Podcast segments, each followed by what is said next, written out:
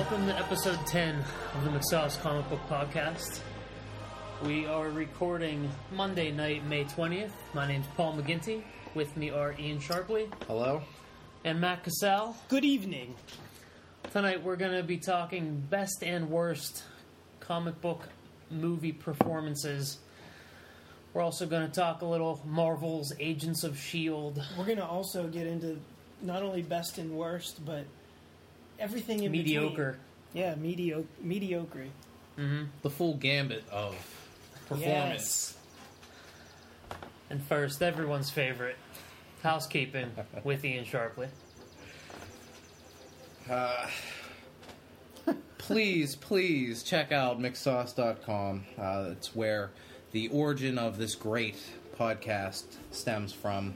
You can see our web strips every Tuesday and Friday. Also, our stellar reviews that we have. Sometimes Paul will review 10 comic books in one sitting, and sometimes I'll get one out. uh, I don't Mo- do any.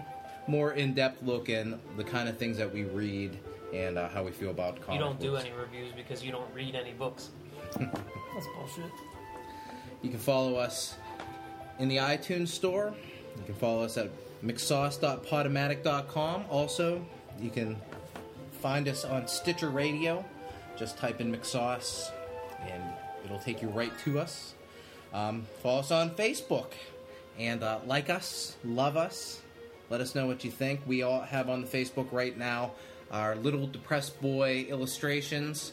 So let us know what you think about those because, as I stated, a candy bar does hang in the balance. So we take our candy very seriously.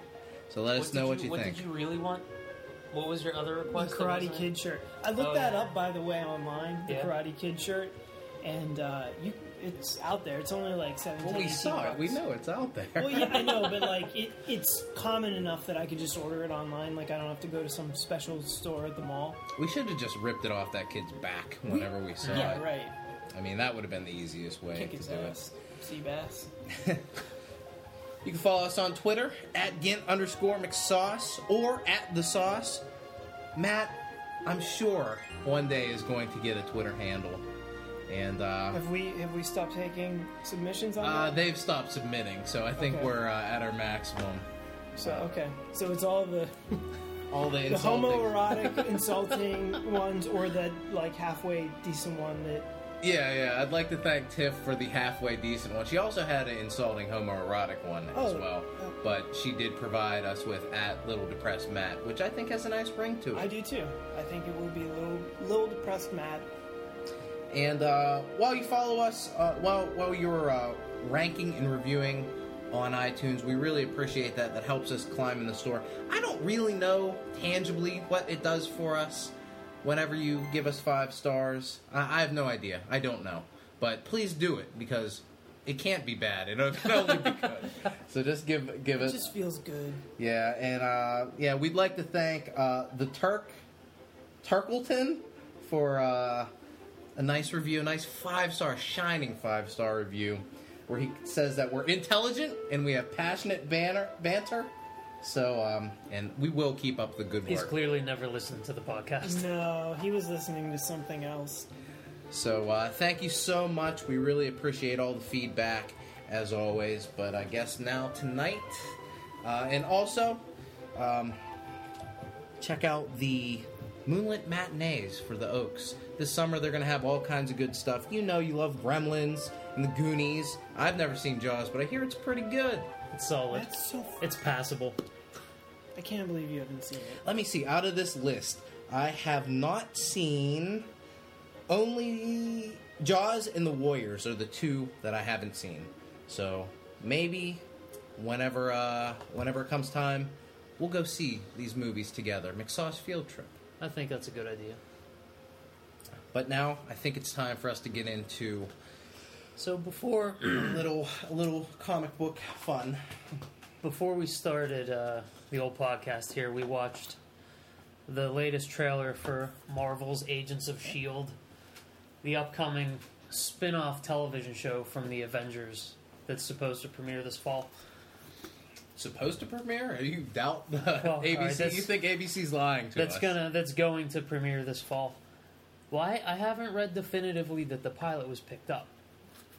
I don't think that they can not pick it up. Um, I'm I haven't su- heard I'm that sure, either, I'm but- sure it'll be on this fall with Well, I all mean- the with all the names and the money behind it. Uh, there's no way that this falls through the cracks. They already did the upfronts, right? Where everybody that is producing a show or a pilot goes and makes their pitch to the networks. Didn't they already do that? Yeah. So it had to have been picked up, I would imagine. Well, they, there's a there's a big uh, like three minute trailer. Wouldn't that be a out there. bummer if they spent all that money on the pilot and they didn't pick it up? So, I'm a big TV watcher. I watch TV like a champ. I would rather sit down and watch a season of a TV show than go to the movies. Ugh. Matt, it sounds sounds like disagrees with that philosophy.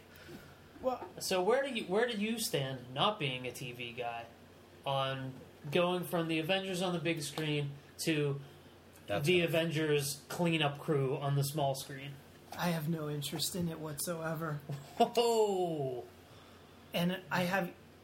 I had none, and then I saw the trailer, and somehow I have even less interest in Now it. let's get in. Let's get into your hatred of television because you were like, "Oh, Well, no, no, no. It was- Hold on. He he compared it to going to the movies.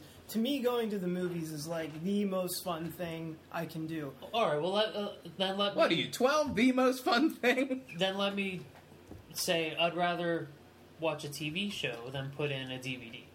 I, I- I, I com- am I'm with you. I'm, I completely agree I'm into that. the theater experience. I'm into the going to the movies, going to you know, midnight shows, afternoon shows. I like going, but I'm a bigger fan of the TV medium. I think you can get more immersed in hours and hours. You can build a better story with a well done TV show than you can with a movie. I'm going to go out there and say that you can tell a better story. think so. Well, I'm just saying that that's what I believe. You can Yeah. tell a better story on TV than you can in a movie because you have more time. Right. You can you can definitely get into more details, but you can also kind of trip over yourself and and kind of get redundant and have filler episodes. I agree. Uh, I just prefer the pacing of a movie versus TV. Yeah. Um, you know, I like the fast kind of beginning, middle, Fast and the. Furious. Yep. Big fan of that series. Are you? No, Are you? no. I've never seen any of those, but I want to I've to. seen all those fucking movies. I want to. The last one was pretty good. Dwayne. I want to go Rock back. I want to go Johnson. back and Did he get hit by a bus in it by chance? He did not, but that bus would have been toast if it would have And ran then into and then him. did Paul like walk onto the screen, beat the shit out of him afterwards? It was my only chance. Paul Walker may have, but not Oh. Paul McGinty. Okay. So is it is it that it's too much of a time commitment for you? Because we understand your time is at a premium when it comes to getting caught up on such television shows as The Walking Dead or reading some comic books. Such as The Walking Dead.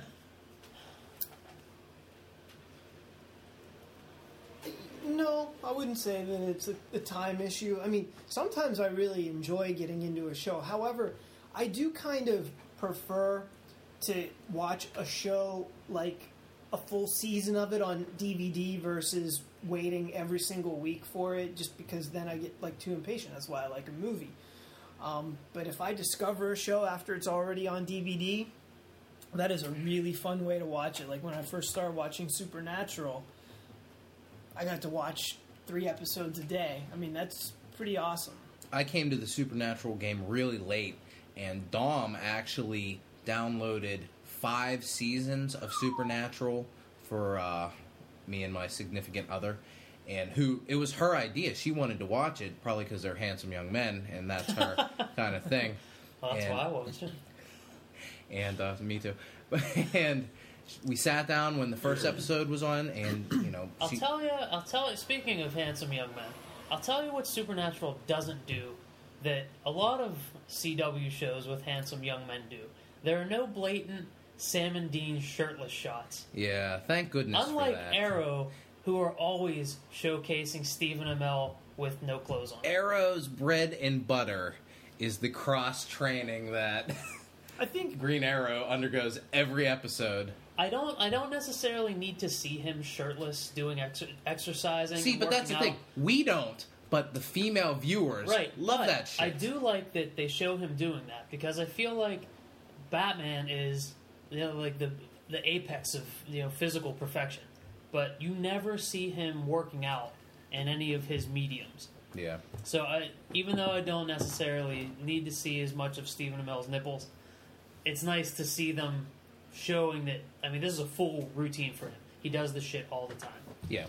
I think in Supernatural though, um, there are a fair amount of Sam shirtless I don't Oh, sequences, think so. Maybe but there were early not so much Dean. Well, Sam's pretty like built and ripped and everything, They but seem Dean to stay is a little bit away so much. from. They stay away from that because whenever they're like spoofing it in that book series, they're always shirtless on the cover of those novels. so I kind of think that they stay May- away. may- But they, they maybe might. early on they did that Yeah. because they not lately. they haven't done it in the last, I haven't last watched the couple last couple seasons, so So Matt, no on Agents of Shield, but you're a big Marvel fan. You were a I- yeah. you were a moderate Avengers fan. no, I'm I really really enjoyed the Avengers. I thought it was great. I think it's one of the best Marvel superhero movies that they've done. Um, but at no point did I watch the Avengers and say, you know, it would be even better, like how they could make this even better if they come out with a show about these peripheral characters that I've already forgotten about and that died. like they need to they need to resurrect him and put him on a weekly show. Like it's just completely unnecessary. It seems to me to be a complete cash in. Um, I I admit I probably will watch it just out of sheer curiosity and the fact that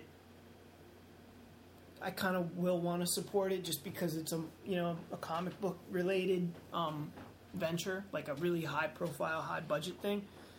Um, but I don't know. I can't imagine it being all that interesting. I mean, you saw the trailer. What did you think? Ian? I, I thought I, I liked the trailer. It kind of had a feeling. Um, it looks like they're going to do super. It's going to be like superheroes and Fringe and X Files kind of things. Maybe not on the edge as much as that. Maybe not as dark because that's not really the way that Marvel and their live action properties are going. They're going pretty light and and funny. Um, but this Iron looks, Man three was a goddamn Overly comedy. so, by the Oh, way.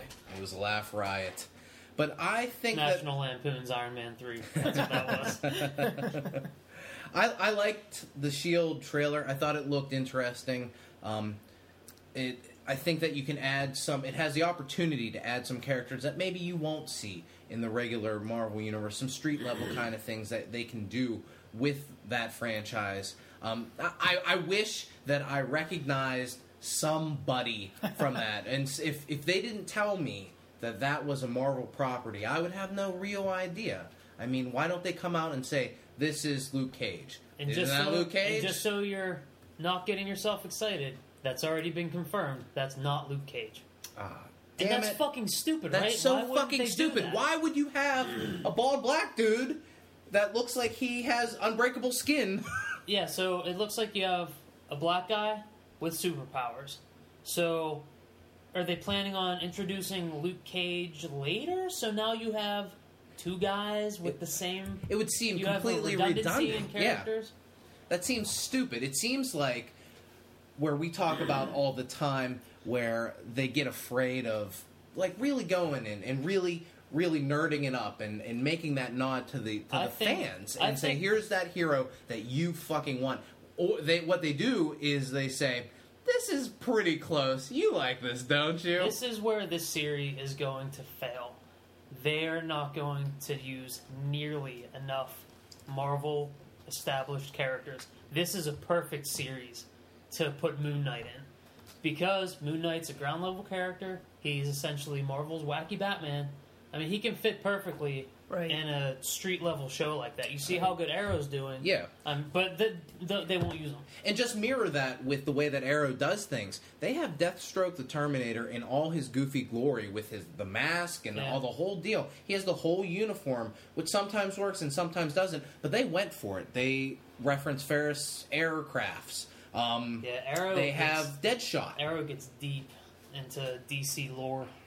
and all those things are appreciated. By the I wish fans. they would have given Deadshot the full like metal mask with the eye because Yeah. they gave Deathstroke his mask, but Yeah. they just give Deadshot this silly little yeah, That's and another thing too, by the way. thingy. They even go with They- the Huntress. They put the Huntress in a few episodes. Huntress. and isn't she a Oh, isn't she a bitch? I don't know why. I don't know why I always think of her like that. Every time I Because see we would her, talk when we were working together, we would always refer to her as the Huntress.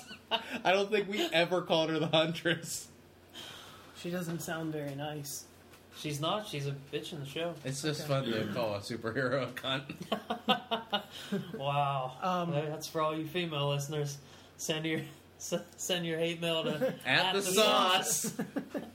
Um, so that's another thing, though, that uh, like Paul pointed out, bringing a character like Moon Knight in makes sense because street level, the show obviously has a smaller budget than like the Avengers did, and I mean, just looking at the trailer, the best parts of the trailer, frankly, were the clips from the Avengers, mm-hmm. and then when it transitions to the you know clips that are actually from the show, it's like, oh, this doesn't look as good. But they could have done it really, And- re- if they really went for it. They could have put, you know, Iron Fist in there. They could have put Luke Cage. They could have put Moon Knight. and they, they, could have had. they still may. They might, Right, but right. why not come out like that and have It- some of that in the trailer? It kind of resembles um, the comic book.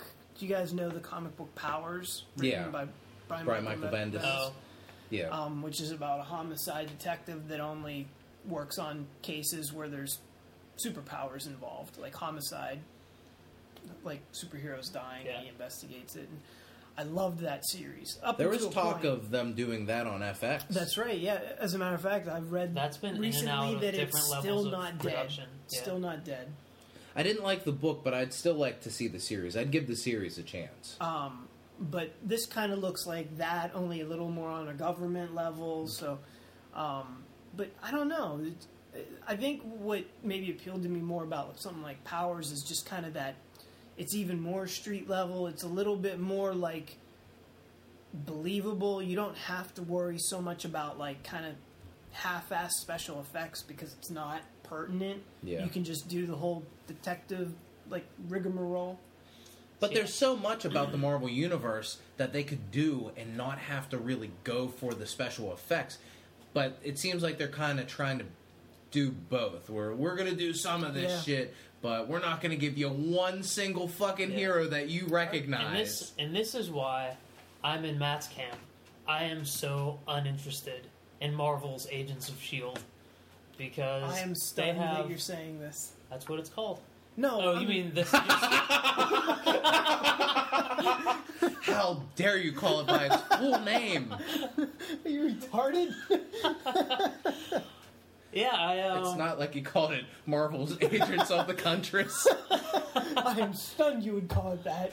I, they have such a they have such a great chance here at bringing Marvel comics to the small screen, and they and I understand they're going to shy away from some stuff because TV budget is way smaller than movie budget. Even on Smallville, they pretty much had had you know budget for one big effect per episode. So they're going to have to watch that, but there's a ton of there's tons of ways around that. Now, There's aren't we being ways of doing dicky stuff like- fucking nerdy fans right here and judging it on on one trailer? No, I'm not judging it on the trailer. I'm judging it on their character base.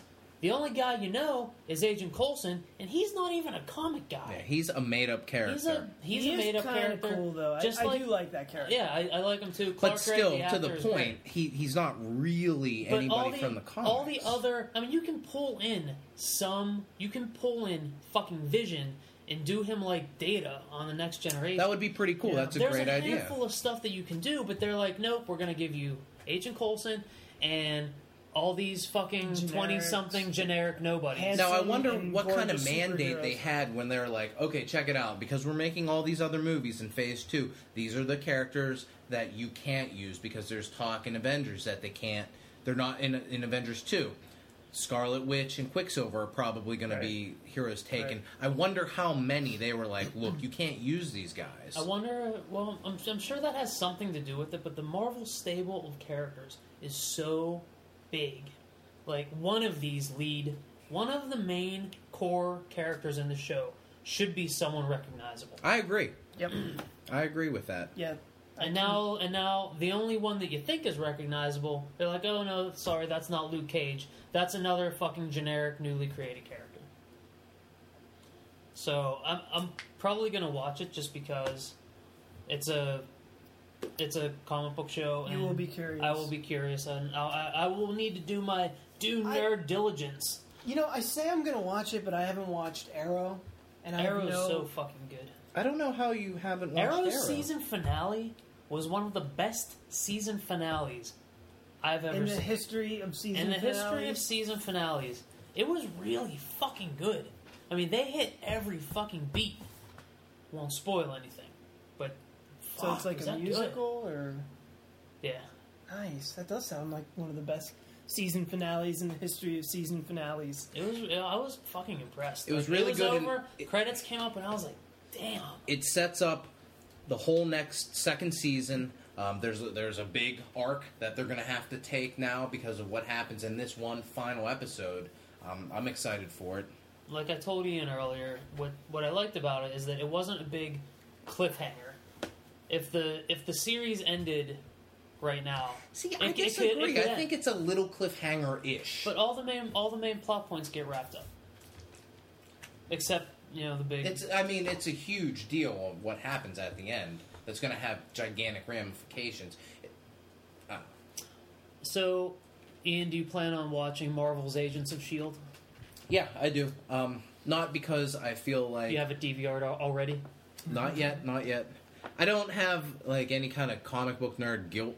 I think that stuff has gone away. Where uh, I'd say a couple years ago, I would go to every Marvel or DC or comic book influenced Yeah. movie or support all that stuff, just because I didn't want comic book movies and media to go away. But now, um, I pick and choose. If I don't like something, I won't watch it. But this looks good to me. I think I'm going to give it a chance. It's hard for me to judge something on just one trailer. Uh, It doesn't look. Jeph Loeb is a It doesn't producer look. on that. It doesn't look bad. It's just disappointing. And Uh, stop putting fucking Joss Whedon's name on this thing because it's not going to be like Firefly. It's not going to be like Buffy, where he was balls deep in that shit. He created those universes. Yeah, but don't be He stupid. They have to. They He have to put his name shit. on that. I know they do. So that. So Well, then no, be well, look, look. reasonable about. All it. right. What what I mean to say is that people shouldn't go into this expecting Buffy or Firefly because he's not involved. I don't care how much Jed Whedon is involved. He's not Joss Whedon. Is he the evil Joss Whedon? He's his brother that writes a bunch of nerd stuff. That writes a bunch of step down nerd stuff So from it's his genius Sam and from his Ivan genius Raimi. brother. Ooh, Right? Well done, Matt the movie file. Yep. That means he that jumps mean off he's the movies. has sex with movies, underage movies? Oh, No, I think that um, I'm still going to give it a shot. I'm going to watch it. Um, I didn't think that Arrow looked necessarily good at this time oh, Arrow. Arrow was scary before it came out. It looked like a piece of dog shit. and I was like, Arrow was scary. I remember saying, I can't wait till this show debu- de- debuts so that they can cancel it Well, and I can be done with it. The. CW gets such a bad rap, but they've made some good stuff. And I've I'm a I'm a fan fan of the CW. I've watched a ton of stuff. Yeah, I- even, I did even too. when it was what was it? Nikita before? was a pretty the decent WB show. before. I think so. Even like even back then, I was Well, they was had different. They had a, diff- a completely different style of show back then. Like, you know, they, with stuff like Vampire Diaries and now Beauty and the Beast, they have such a chick network. you but know, it crosses over, over them. because they do chick drama kind of stuff, but with But that's uh, what they're known for. flair. So even if So it pulls somebody you like you and I in. Well, Right. me because I'm a man, and you because you're a woman. our good friend Darcy has stayed away from Supernatural because she's like it's on CW, but it's so different. It's it's not like a it's CW a great show. fucking show. It's the tone of it's totally different than than all that other stuff. But since it's on that network, it gets a bad rap. That network puts out decent shows. I like Nikita. I've watched Vampire Diaries in the past. Yeah, you have. 90210. Woo! I like Supernatural, I'm a big fan of Hart of Dixie. and that's it. I've watched a lot. I watched the entire first season of Hart of Dixie. I've watched the entire first two seasons of Hart of Yeah, Dixie. see, that's where I So we can segue this right into uh, comic book performances. Um, Oh, Matt, you smooth. may be, nice uh, segue. Well, that's that's how we set things up. We're professionals on the McSauce Comic Certainly Book are. Do you think Stephen Amell does a good job as Oliver Queen? I do. I think that he would be somebody that would transition into a Justice League movie really good to the point where I'd be kind of let down if they cast somebody else as Oliver Queen in Justice League. Green Arrow for years used to be he used to look like Robin Hood. He had the hat. I think there may have been a feather in it. He had the pointy goatee, the, The kind little- of handlebar mustache. He was totally blonde. But Stephen Amell's just a badass, and that's what the the current comic book Oliver Queen is like. But I don't fucking give a shit about him in the books. I want the old Ollie back in the books. But I to- I'm, I'm totally into the Stephen Amell Ollie Queen. What's funny is um, uh, when you talk to some people that aren't familiar with Oliver Queen in the books, but they know of the Arrow and the handsomeness of Stephen Amell, and you talk to them and they're like, "Oh, well, I, I'd like to. Do you have any Green Arrow? Do you have any books?" And you have to tell them, "Look, doesn't really. He doesn't necessarily even act like Oliver Queen from the books, and he It's a- definitely doesn't look like it. It's a totally different character than traditional Oliver Queen, but for this iteration of this character, it works. It works so well. Has he? Green Arrow hasn't appeared in any. He other, did have a feather in his hat. Yeah, yes, he does. Player ass shit. Has he appeared? He hasn't appeared in any other live media. I don't think so. What's I mean, this? Oh, oh, fuck. wait a second. He, was did in that's Smallville. Right, he was in Smallville, and that was that was fine. He was Justin Hartley was good in Smallville as Ollie Queen, but I think the whole tone of Stephen Amell this time around is just it's just way more badass. Are they because give, it's it's Batman in green. Yeah, Are yeah. they going to give him the the beard and like the goatee for maybe the next season I as he gets it. older? They need to keep so. that rugged handsomeness in a, in full effect. But lame. he really is. You can't say it's lame if you haven't watched it. It's a I can say really good show. No, it looks good and it works. Uh, he should have the. He should look like the character. But that's getting back to a couple of. Look at those ago. abs. He doesn't need to look like the character. yeah, I mean, it Oh doesn't- my god. Now, how come you've stayed away from Arrow? well, like you said earlier, you thought that it looked terrible based on the previews, and mm-hmm. that's kind of what I'm basing my opinion on. Everything I've seen of it looked kind of bad, scary bad. And you don't take the opinion of two of your most highly respected colleagues that Well, it's Matt, an Matt and excellent I really show. need to. We really need to step carefully around each other's reviews of things, because a lot of the time we're polar opposites yeah. about stuff. That's why it's always kind of like a breath of fresh air if we agree on something. like like uh, tonight's tonight's revelation of Marvel's Agents of Shield. Not the title, but the fact that we agree that it doesn't look all that great. Matt, do you have do you have a favorite comic book performance? Which which what actor really brought a character to life for you? I would have to say Viggo Mortensen in A History of Violence. Robert Downey Jr. as Iron Man is probably the most inspired casting for a superhero I think I've ever seen, and it might be the best acting job for a superhero that so I've ever much so that I feel like he has become the character more so than the actual character. I feel like the, in the books he's written like Robert Downey Jr. Yeah, I agree, and and yeah, he's almost so good that it's a detriment to the character of Iron Man. Um, and there's now- been now- talk of you know he says as we're leading into the um, you know the promote the big promotions for Iron Man three. He's going around doing the you know media junket, and he's talking about I'm not going to do Iron Man forever. My assumption is he's going to do an Avengers two, and that'll probably be it. That's my guess. I But- think at that point they'll just have to straight up phase the character of Iron Man out of some of the Marvel movies for a while Maybe. because I don't think that you can replace. Uh, the way That that, performance. the way that they were talking was almost as if you know Iron Man will carry on, um, as you know another actor, but I don't I don't think it's going to be it, it can't. It can't work. Nobody. Part of the reason why those movies are so successful is because of his performance, not all the over the top big budget effects. You can see that anywhere. It's because he embodies Tony Stark. I agree. He has he has undeniable swagger.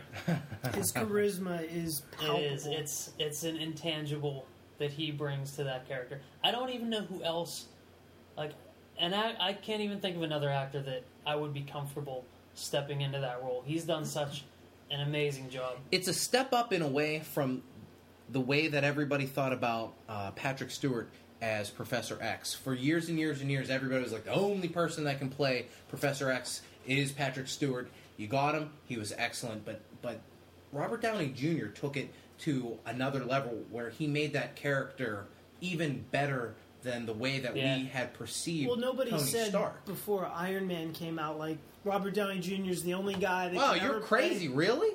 I don't know. Wait, wait, what what what did you just say? What I'm saying is, before Iron Man came out, Maybe I jumped on you. I'm sorry. That's okay. Before Iron Man came out, nobody was saying, you know, the only guy that could ever play Iron Man is Robert Downey Jr. No, I jumped on you on purpose. They did say that shit. No, they didn't. Yeah, they did. They No, they said didn't. this is the person. Uh, A lot. All those like wizard casting things that they had all the time. If you People recall- always when when they would cast fake yeah, I know, I know. What they would talk- I know what always talk talking about Casting call, yeah. they would casting call. They would always talk about Robert Downey Jr. as being the perfect person. For no, that. See, I- no, I they. I I can. don't I, can even tell you specifically who they picked. Who did they pick? Timothy Dalton. in I don't even face. fucking know who that is, and they were wrong. You don't know who Timothy Dalton is? No, not off the top of my head. I rem- I remember James Bond. I remember. Well, yeah, if they did Iron Man set in the seventies. Well, this was in the like mid to late nineties. I remember. That's I remember seeing them. No, I never heard that, and if they said that, that's fucking stupid. I remember them talking about Robert Downey Jr. as Tony Stark before he got casted, but not like Patrick Stewart. Patrick Stewart was born to be right Professor because he looked exactly like him before. Robert Downey Jr. anything. is fucking Tony Stark. His personal life Yeah, he is. is right. the same He- story, yeah, and that's why they would say that. Right, but there it they didn't say it as much. It wasn't such a sure thing. I disagree. I disagree with you. Two against one, you lose. That's how we do uh, things on this podcast. That's why It's- there's only it's- three of us, so we can always have a loser.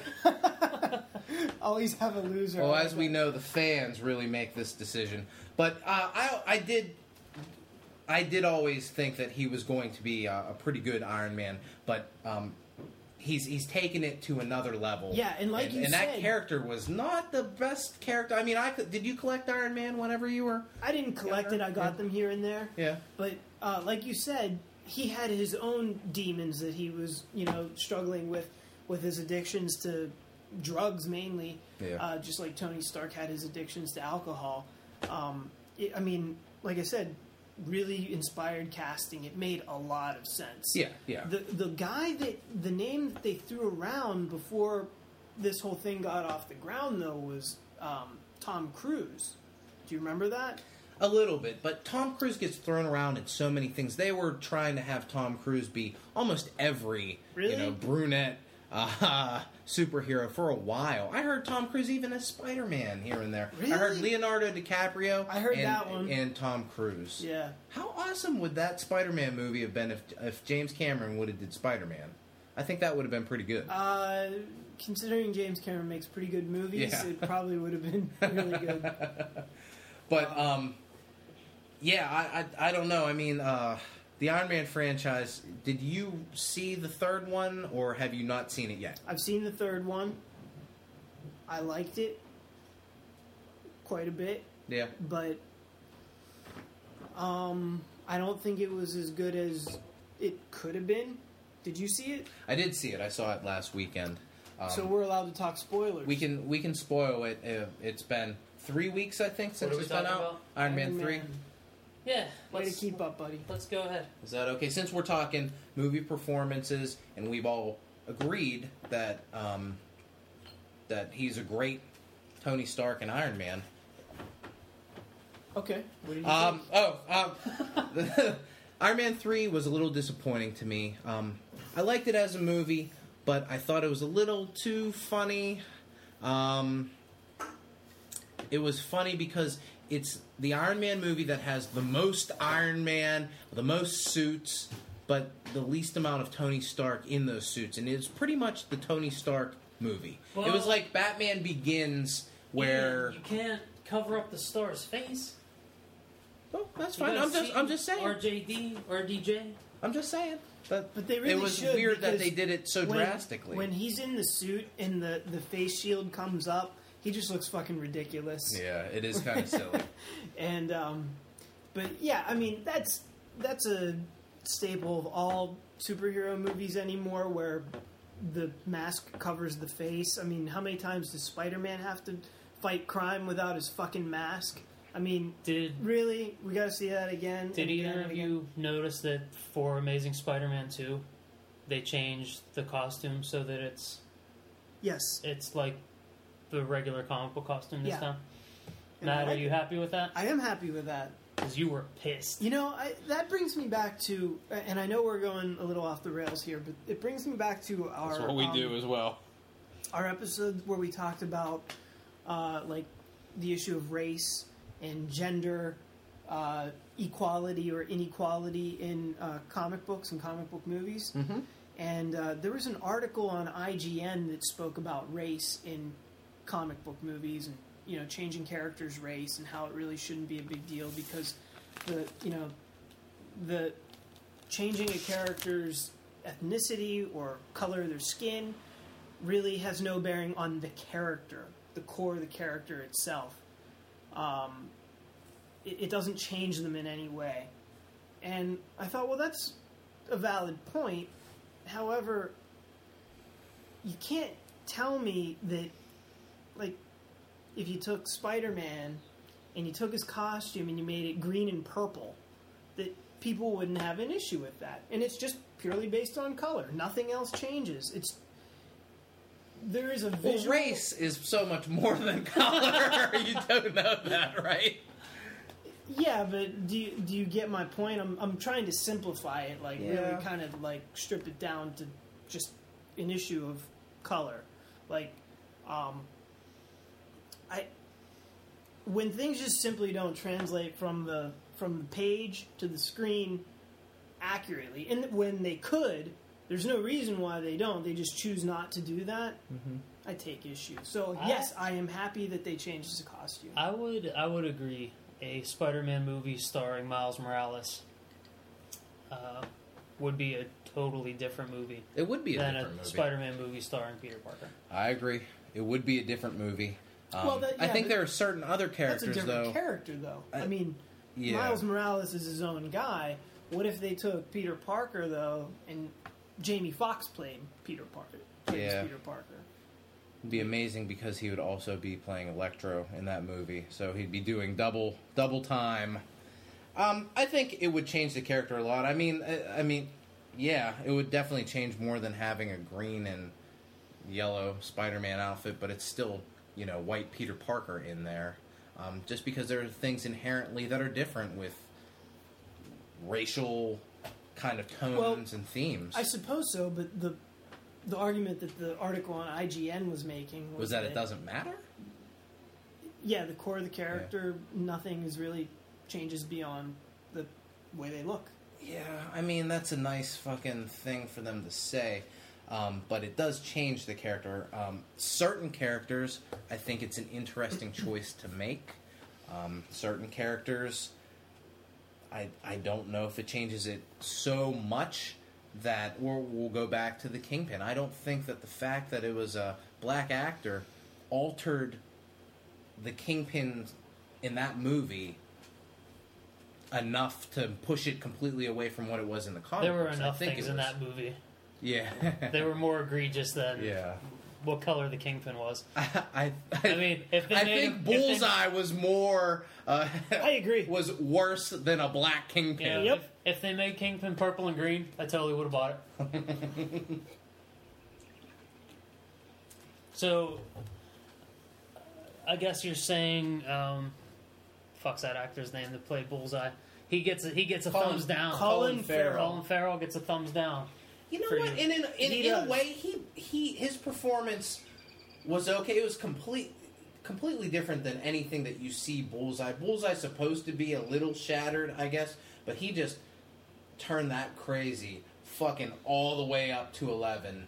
And the I, I think the stuff on the head, like the the bullseye scarring on the head, also added to I'm really something something that was strange.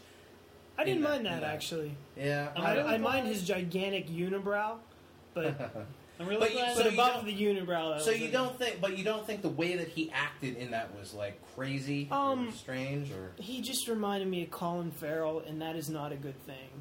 Um, the only time I ever liked Colin Farrell was in Horrible Bosses. Did you see Phone Booth? he was amazing in fucking horrible bosses. He was awesome in that movie. Um, yeah, Uh, He yeah, I was saw good Phone in. Booth. He was good in Fright Night, and I liked Yeah, him in Phone good Booth. in I thought Phone Booth was a really cool movie. I have to admit that I Don't make I that like face. a lot of his movies in spite of him because I can't stand him. the Total Recall remake was a decent movie. I didn't see that. Didn't It was see it. it was okay. It was all right. I guess Ian wins that round. You win. Was are we? Is that what we're doing? Are we? Are we scoring now and everything's a win? Since win? we didn't see, uh, Don't the fans aren't they the whatchamacallit? real judge? Because even if we gang up on each other after the podcast, the fans really decide who wins and who loses. I thought you were gonna say the fans are the real winners. the fans are the winners. Nice joke. You guys win. You came up with the same thing. What else did I like? A little too much. This is I like getting Colin weird. Farrell in uh, the Minority Report, even though he didn't have a big role. He Minority was- Report was, he was- such a cool fucking movie. Yeah, I it was like pretty that cool. movie a lot. That was really and he good. was. I mean, he's great whenever he's just a fucking dickhead, and he was just dickhead, fucking bureaucratic dude in that movie. I liked it. So, Uh, no, Ian. I don't have anything. Ian, I don't have anything. when you when you think of comic book performances, what leaps to mind? Uh, I th- uh, the first thing that I thought about when we were talking about this is uh, Heath Ledger's performance as the Joker. And He played the Joker. Uh, he did play the Joker, and it sounds like In a small indie it, film uh, called Dark Knight. it- Oh, it- you didn't like that, did it, you? With it sounded very like a preview into what, how you feel about this. Um, he was a character that was referred to I just as the Joker. Was it directly Oh. influenced by the source material? I would say no, but I think that it was an interesting and different take on the Joker.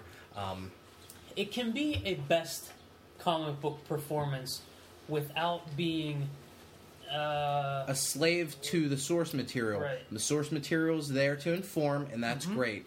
Um, but I think the choices he made were universally pretty pretty good. You mean like the lip licking?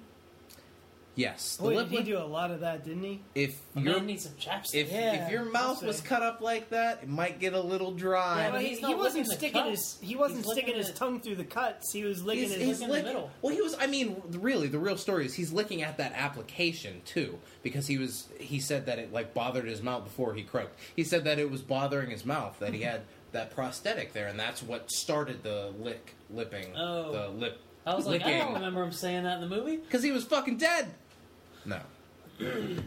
but I like that performance. I thought it is one of the more riveting ones. Uh, he steals that fucking movie. He does. He really did. When he shows up on screen for the first time, you just don't want him to leave. You're like, just please, can this be the Joker movie? And he was plays it. so he good. plays it completely different than anybody could have I ever don't. imagined. I don't think he was as far off the J- Joker character as that travesty Anne Hathaway was in Dark Knight Rises. That whore. That was for Matt's benefit. Non-goggle having. Like I think I think he was close enough I was okay to what with the her Joker's all performance. about. He was he was good. He was he was really good. I think he was what the Joker's all about. He just didn't perform it in a way that was ever covered in He the comic didn't books. do he didn't do Mark Hamill's job. He didn't. The few No. Mark. Yeah, Mark Hamill. If we're talking about great performances, if you're thinking about, if you think about how the Joker is written in the comic books, Mark Hamill is the best performance that takes that and, and Yeah. levels it up. Yeah. Now, Matt, you clearly are not really liking Heath Ledger's performance as the Joker. It seems like you're bothered by the fact that Really? that it was different. No, I'm not. No? Okay. I, I thought he was awesome. Oh, okay. Really? yeah. Okay, because I thought the way that you said that, Oh I, no, no, I no, thought you no. were ready to. No, I lay think the he, I hammer think it was great. Um, I also think Jack Nicholson's performance was up there just as much as. I mean, it almost feels like anybody that has ever played the Joker has kind of knocked it out of the park. Mm, Did Jack No. Nicholson play the Joker or Jack Nicholson? I thought he played the Joker. he played the Joker, but I mean, it's it. It has its roots in yeah, there's, there's all of his other work. I don't. I think that's that's just with the actor, though. I mean, you know, he that's that's just how he does every role. But he still was he still was the Joker. I thought. I thought so too. You didn't Okay. like it. Guess I lose this one. Why are we keeping score? I don't, I don't know, but I'm undefeated so far. It's because you purposely keep aligning yourself with the popular vote. Yeah, what do you guys think first? um, Paul, performance. Matt. What what what do you think of? What's the one that that leaps to your head? Christopher Reeve. Superman. Who, who's he? Oh, Superman. Hands down. That that's the one. That's how much like Mark Hamill's Joker, that's what I hear in my head Yeah. whenever I read a Superman book. I think he took he took Superman and made made now, that character is there a specific movie like out of the four? Are you thinking of like the Quest for Peace when you think of Superman? The first twenty minutes Of the of A Quest for Peace are really fucking good. It's really quiet, nothing happens. He goes back to the farm, mom and pa Kent are dead, he's selling he's selling the farm off. And it's just this real quiet, introspective scene with him kind of spending his his last days on the Kent farm before he sells it. Now, the movie goes right in the fucking toilet. Do you think the that. movie would have been better if they would have did sort of like a Bizarro angle? If if that would have been the villain? we were by the time four came out, Christopher Reeve was pulling the majority of the strings, and he was he was tied into all this save the planet type stuff, and mm. Oh, that, he late was- '80s horse shit. He drove that and the the Cold theme War, for that right? movie. Save the Planet and the Cold War were the two overarching. he, themes dro- he the drove movie. the theme for that movie, and it's just and it's it's a bad it's a bad movie. So- but his performance as Superman and Clark Kent is it's the only good thing about that steaming pile of dog trash. So the one that you think of is Superman one, Superman the movie, right? Yeah. Wait, well, no, th- hi- the whole way through, Okay. even in even, Even in that whenever the movies travesty. Superman three, even you know that what, what was that That's movie Richard called? Pryor's greatest work. Richard Pryor's greatest hits. Even in, even in that one, Christopher Reeve. He was he- always good as character. Superman in all of those movies. He he he was consistent. now the writing may have been at fault here and there, or trying to push certain comedic actors might be at fault, but he was always good. Yeah, I agree. I think when he first shows up, Fans win. when he first shows up um, in Metropolis in the first Superman movie as Clark Kent with the fedora and he's kind of bumbling and he's bumping into everyone and he just can't quite find his way. I love it. It's it. He's because that's that's the like that's the costume for him. The you know, he has to pretend that he is this like uncoordinated big kind of goofball Yeah, the and and he just does it so brilliantly. one of the scenes that sticks out so so well, and it's uh, it's one of the high points of, of those movies and of his performance as Superman is when him and Lois are, are, are, are going out and he's bumbling around her place. She goes into into her room to change or something, and he stands up. He stands up straight, and he's getting ready to just tell her, "Hey, I'm I'm, I'm Superman." And then he changes his mind. And he pushes his glasses back up, and he slouches over. And his transformation and just his body language in that scene is so night and day between Superman and Clark Kent. My Oh, dad, fuck, is it good? my dad talks about that exact scene all the time, awesome. and he talks about how how exactly what you said. The body language Yep. is is And that's you something that that's something you can't get across in the comics. No matter Gary Frank draws Superman like Christopher Reeve, like nobody else. Amazing job. But that's something that you can't you can't convey in static images. You need to see the movement of you know his shoulders going down. It's amazing. Getting a little choked up. Now, where all those movies kind of miss it is with the Lex Luthor. It was with everything else. No, I mean with Lex Lex Luthor, uh, Gene Hackman, and even um, damn, what's his name? J- Jon Cryer in A Quest for Peace. No, Ned Beatty. in uh, no in the in the newer Superman, uh, Kevin Spacey. Oh fuck. Yeah. That was gonna. That was supposed to be so good because Kevin Spacey is so good, and it was so bad because it was Kevin Spacey playing Gene Hackman playing Lex Luthor. Yeah. Yeah, Kevin Spacey had just the right amount of dark edge to his acting, and I was I was really excited Because for it- him to bring that. And he didn't bring any of it. He did a parody. Because the Lex Luthor, the most predominant Lex Luthor at that time from Superman the Animated Series and in the comics was Clancy Brown's Lex Luthor from the animated series, Yeah. where he's he's a businessman and yeah, he's the Why bad are they guy. so But he's covering all of his tracks, and he's just the bad guy in the background. Superman can never pin anything on him, and it's the best version, the best possible version of Lex Luthor, and no one does it. In Yeah, why are they afraid media. to do that? Even the current Lex Luthor isn't that guy. What is he in the New Fifty Two? I don't follow. He's kind of a he's kind of a skeevy. Um, he's like the army science guy. He's Yeah. like their their like uh, R and D outsourcing Is guy. there going to be Lex Luthor in the new Man of Steel movie? I, I don't think so. I, don't didn't see it is. anything on IMDb. Clarence Brown, Cl- Clancy Brown does Lex Luthor's voice in, in the animated series, and it lends itself so well to that version of Lex because Lex is a big, he's a bigger guy. He's not kind of mousy like uh, Gene Hackman. He's a he's a big, imposing guy. He works out. He could kick your ass himself, but he Does has. he do all the Green Arrow training videos and? I'm sure he does Yep. P90X.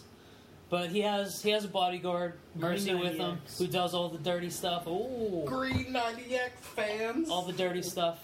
By that I don't mean butt stuff. I mean she takes care of all the ass whoopings and stuff, and like he doesn't get his hands hands dirty. But he you know, could But he's a, he's an he imposing guy. Yeah. and He's capable of doing that. That reminds me of the fact that in the Superman animated show and in the Batman animated show, they brought in these two great female villain characters that were created specifically for the shows Percy and Harley Mercy. Quinn. M- Mercy? Mercy. Sorry. Yeah. Mercy and Harley Quinn. And um, now, did they ever bring Mercy into the Superman comic books? Maybe lightly, Th- yeah. they kind of did, but not in the fashion But that Harley never- Quinn is in the Harley, comic yeah, book. I mean, Yeah, Harley Harley Quinn was around forever. Permeated. Mercy never stuck around, but the, her character in the animated series was so cool. It was it was it was just a really good counterpoint to Lex because he fucking shits on her all the time, but he also takes care of her and she's just one hundred percent loyal to him. Yeah, and that reminds me of like Agent Coulson in the Avengers movie and now the Shield show. I mean, he's become such a a big character and identified with the brand that they probably should put him in the comic books. I think they he haven't- is. Oh, if they haven't already. Oh, little, little McSauce footsies here. I think I win that one I wasn't. part of it. Everybody loses. but I um, think aren't they bringing Agent Coulson into the Marvel? I universe? thought I had heard that they would, but I haven't kept up on whether or not they did. I don't- but I don't know- They I should if they haven't. Yeah. I don't know if they could because he's it, the role of Agent Coulson seems to be to me he seems very Clark Gregg. Like Clark Gregg makes that char- that character just the way he carries himself, the, his cadence and the way he talks.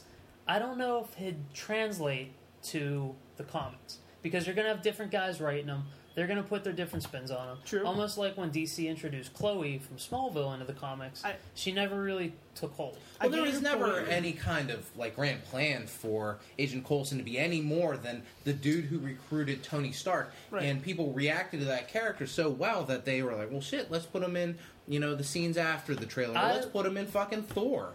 I didn't. Re- I never really liked New Adventures of Old Christine, but Clark Gregg played her ex-husband on that show, and he was hands down the best part of that show. He's so funny. His comedic timing is so great, and I want him to do well. I want Marvel's The Agents of Shield to do well. So even with all this flowery stuff that you're saying about his performance, lo- I love even with him. all that, you don't have any commitment to this show. Even though you loved him I- on some shitty ass sitcom Shitty- that shitty nobody sitcom. on earth watched. Yeah, I like. I aside from my you know my obligation to report about the show on the podcast later this fall, I will watch it for Clark Gregg. That's fair. Now, Matt, how about yourself? What do you think when you think top comic performance? What do you think? I thought. Didn't I answer that? I don't. I don't. rem- Oh yeah, I think you did. Robert Downey Jr. Yeah. Oh yeah. And we went off on a whole thing. But I can give How my about- second. Let's my go second- secondsies. or or we can go worst. Let's The do worst is so difficult. because there's, there's so many more. There are a lot Um, of them. the worst. Matt, do you have a worst? Um, without really taking a whole lot of time to think about it, I have a couple off the top of my head, um, but I'll just throw one out there. I could just say Halle Berry in general. oh, I um, never saw Catwoman though. Well, Take Catwoman or it's her hard. performance Storm, as. Storm. it's hard to it's hard to pick Halle Berry as Catwoman because that was such a different. It, it wasn't. It wasn't Catwoman It wasn't at all. Really, Sel- was she even called Selina Kyle in that movie? I don't think she was Selina Kyle. I think she was something like, else. I don't. I I, didn't- don't think you can I only grade saw her on parts that of it, but Yeah. from what I because saw, it, it terrible. wasn't like it didn't take place in Gotham. It had Didn't nothing to a do with anything else. I think she won a Razzie for I like think worst so. actress. Yeah. And uh, didn't she even accept it? Like, kind of make a joke out of it. But I think But- if you win a Razzie, you should accept it. because you've earned it. Yes. but um, yeah, Halle Berry. Uh, I, I want to give her her credit for maybe saying the worst line in the history. That- Is it the worst line? Is no, it the she's worst not even. line? She's not even Selina Kyle. In the history movie. of comic She's book patient- movies- I know where you're going. It's not the Paul. worst. I know where you're going. Do you know what happens to a toad when it gets struck by lightning? No. The same thing. The same thing that happens to everything else. Oh, what a kicker! She didn't write Yeah. that line.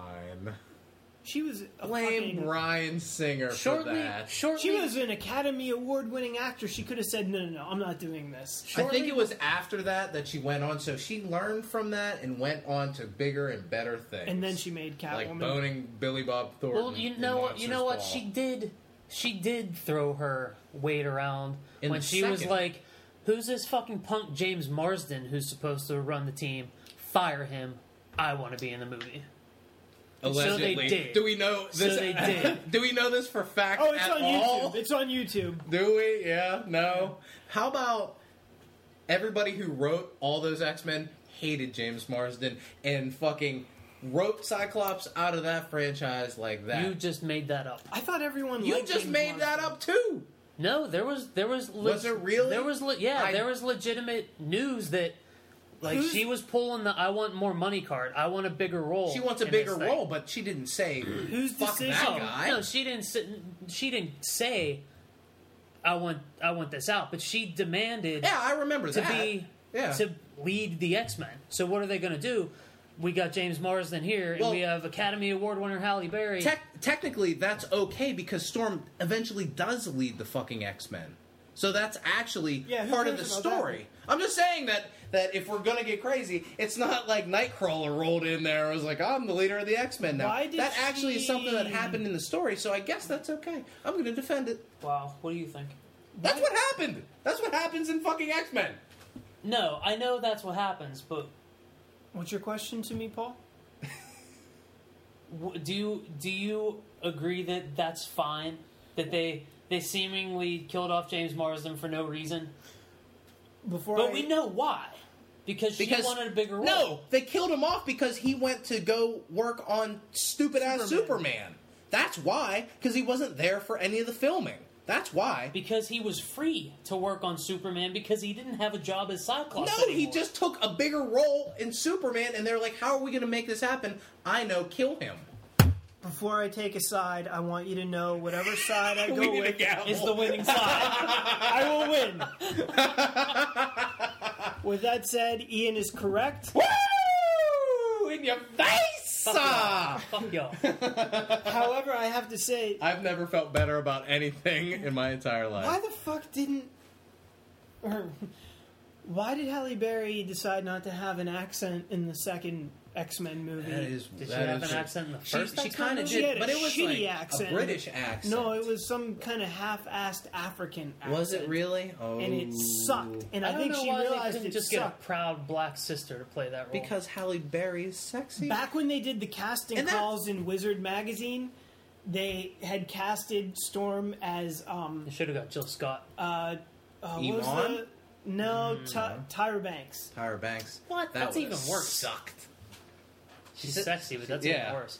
Tyra Banks did her best work in the bad episodes of Fresh Prince of Bel Air. Tyra Banks did her best work on as a poster on my wall when I was 16. Ian wins. I win. I hate this competitive shit that we're doing tonight. This isn't the McSauce Battle Arena. This is a podcast. so Halle Berry, bad comic book performance. Yeah, yeah. Paul, what do you think? What's your worst comic book movie performance Oh, Michael Keaton. or just as a Bruce bad Wayne. one? as Bruce Wayne? No, that, that isn't the worst. It's- not okay. fucking It's with not. That's not the worst. It's not good It's it's it's Arnold because he was way too. Is Mr. Freeze. Ooh, that's Yeah. strong. Yeah, That that was, was horrible. fucking horrible. I'd say Alicia Silverstone as Barbara Gordon, but she wasn't Barbara Gordon. so, yeah, it's it's got to be Schwarzenegger, and I love me some Arnold Schwarzenegger, I love but not like that. it in He- a. that was the one time though when Schwarzenegger played a real established character, right? Everything else was he the character was written for him, so the character could become Arnold Schwarzenegger. I just almost like think that every he one of wrote. his movies. He must have wrote some of those lines, right? Right, but he was playing Mr. Freeze like this already established character, right? Right. So like in everything else, he plays Dutch in Predator. Who the fuck is Dutch? so he oh Dutch is Arnold Schwarzenegger, just like mm-hmm. everything else, and it just didn't work when he had to play a known character All right, because agree. because he is not he's not a, a very actor. capable actor. Yeah. Here's here's a funny story. No, he they could have. Well, I don't know. I don't I'm think sure- that he could have played the Mister Freeze that we wanted from the animated series at all. He's too, So he's they, too big, yeah, but he can he can play soft. he can He play can- soft. I think he could do understated. Do you? What is what evidence do you Just have? His work Just in Conan the Barbarian, uh, his role as the Terminator. maybe I don't think he could do it, but I would like to see it. I would like to see him. Hey! Right on time for the pizza party. We all win.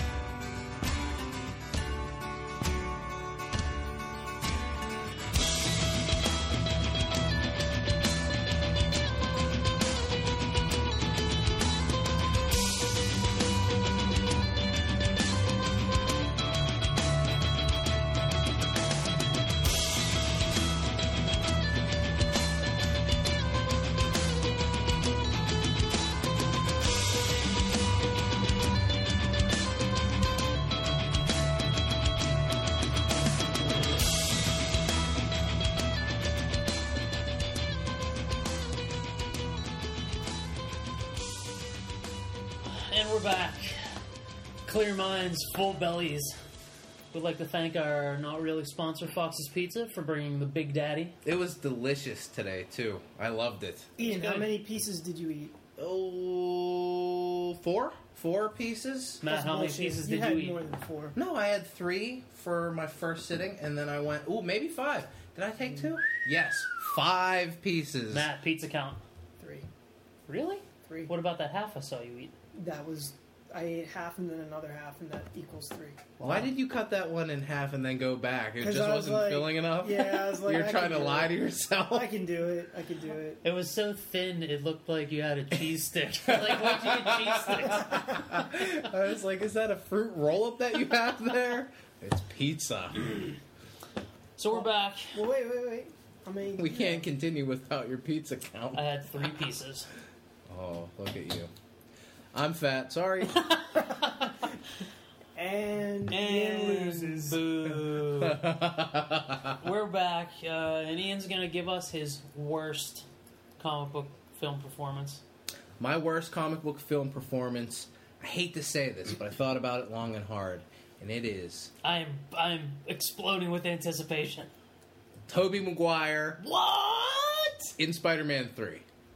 What? We're not because he fucking sucked in Spider-Man 3 because he did all that dancing shit. But that wasn't was him. completely. uh, it was him doing it. But that wasn't. Didn't his, we just? Didn't That we wasn't just, his call. Didn't we just put the contract demands of Halle Berry on her? I think we can Yeah, put but- a yeah, but- performance. he performed that. But That she, is him. But she was bad in all the stuff. He was good in the stuff that wasn't sticky. Yeah, he could whip up yeah, those tears really that, easily. But that sticky stuff almost undoes some of the good stuff that he did. Not in Spider-Man 2. Uh, Spider-Man 1 sucked. I best, hated that. Best part in Spider-Man Three is foolish. when It is, Sandman's though. trying to form himself in that fucking wind tunnel or whatever. yeah, that is. there are so many bad performances. That's the one and I'm you picking. pick Spider-Man. Spider-Man 3. That's the one I picked because he's a hero close to my heart, and Tobey Maguire fucked him right in the ass. Jessica, I won't stand for it. Jessica Alba as the Invisible Woman oh, was Oh, better. oh, than oh, oh, that's bad. That's bad. Strictly based on you get the blondest, blue-eyed, waspiest fucking comic book character, and you cast a fucking Latino girl for her. That's right. And then, and it's not. Even, I disagree with and that. it's It made her. It made that character look fucking and it's crazy. And yeah, and it's What's not wrong with even, Julia Stiles? And damn it's it. not even like they're like, okay, well, we're just gonna we're just gonna make Sue Storm Latino. They made Jessica Alba blonde with crazy ass fucking blue contacts. That was holy fuck. That may be the worst. That may be the worst. My dick went inside my fucking body, and normally she's super attractive. that's a personal I had, problem. I had an innie. Wow, your wiener is that long. How about who's the guy who played Doctor Doom? in and came who, out my who was butt. the guy who played Doctor Doom in that? That was also a Oh. terrible job. I don't remember his name. I don't know, but it wasn't as Jim- bad as Tobey Julian- Maguire That shit was Spider-Man 3. horrible. You gotta be McMahon. kidding me. All that dancing and fucking jazz hands and shit, that's a terrible performance. I don't care if it was written by somebody, not him. But it was, you're, you're it was, it's a bad performance. You said That the sticks. worst. I remember that more than anything about that movie. The whole The whole dancing thing was really bad. The whole- dancing routine that that makes me want to vomit. It was horrible. It was really bad. I didn't say Tobey Maguire as Spider-Man throughout the series. I'm talking about it's a Spider-Man sliver, three. but it's a performance. That particular point in Spider-Man lore sucked dick. Do you agree with Ian? Yeah, but How are we going to decide who wins? If we I don't. make a I don't decision? think that that is really kind of like how we're judging. I these see. I I wouldn't. I'm I'm not judging on well, this guy sucked in this scene, so Right. that's the worst. I'm I'm judging on The Tobey movie. Maguire's entire portfolio of being Peter Parker. You said performance, and that was part of a performance, wasn't it? Yeah, and that's, and that's fine if that's how you're defining it. But I'm not I'm not doing it that way. Well, I just thought that I wanted to talk about that, so that's how I. I, wanted to be. Doing I what he to be that's how I that's how I shoehorned my hatred of Spider-Man Three in there. So we're going to change Ian's worst overall performance to Jessica Alba as Well, what's Invisible. would that be? Would that be your second worst? Mm, it was pretty bad, but um, that's more of a casting call. I don't think Yeah, that that's it was- a performance. You know, that's not the same was- as yeah, it was- even her acting. was some I don't. bad shit. I can't. I don't know if her acting was good or bad. Um, that choice was just It was bad. bad for sauce. S A U C E. Nicolas Cage and Ghost Rider, pretty fucking bad. Bad. Never saw either one. You never saw. I feel it? bad for him sometimes because he so wants to be in superhero movies because Yeah. he loves comic books. Yeah. But Well, he could be in a superhero movie, but it'd have to be a, ca- a, a character like the Calculator. He's not going to be Superman or fucking Ghost Rider. He's gonna. He could. He should be Agent Coulson. Yeah, he really should. Ghost Rider, I thought he had a chance in Ghost Rider, but he just fucking He's- Nick Caged it all He's the up. best in some weirdo, quirky character like in Matchstick Men. He's not a fucking action hero. Well, he was good in Con Air. He was not good in Con Air. He was not good in the. was he was not good in terrible The in Rock. Con you guys are fucking crazy! and he was good in The that's Rock! the funniest thing I ever heard. You he was guys are good in nuts. Con He- Air. he was good he's in Con not- Air. He's not an Con Air action was hero. amazing. I will I will give him a pass How for dare National you. Treasure. But mainly because just, oh, but that's Justin not Bartha action. That's not that action movie. hero E. That's an action movie. That's New School Indiana Yeah, Jones. but it's not like rip off my shirt and look at my ripped abs like I'm a big hero. That was like because Air, Harrison. Harrison Ford as Indiana Jones wasn't like action hero and that like I. It's a fine line. It's a fine distinction, but I don't. I don't like. so Nicolas our action Cage. heroes have to rip their shirts off. I don't. Nicolas. He's not There's built. a theme. He's going not on built here for those kinds of roles. No, f- I mean like his whole person, not just physically. That's Yeah. Fuck yeah. I knew he was a punk. I was right. I heard all along. You were free. The sound really sucks.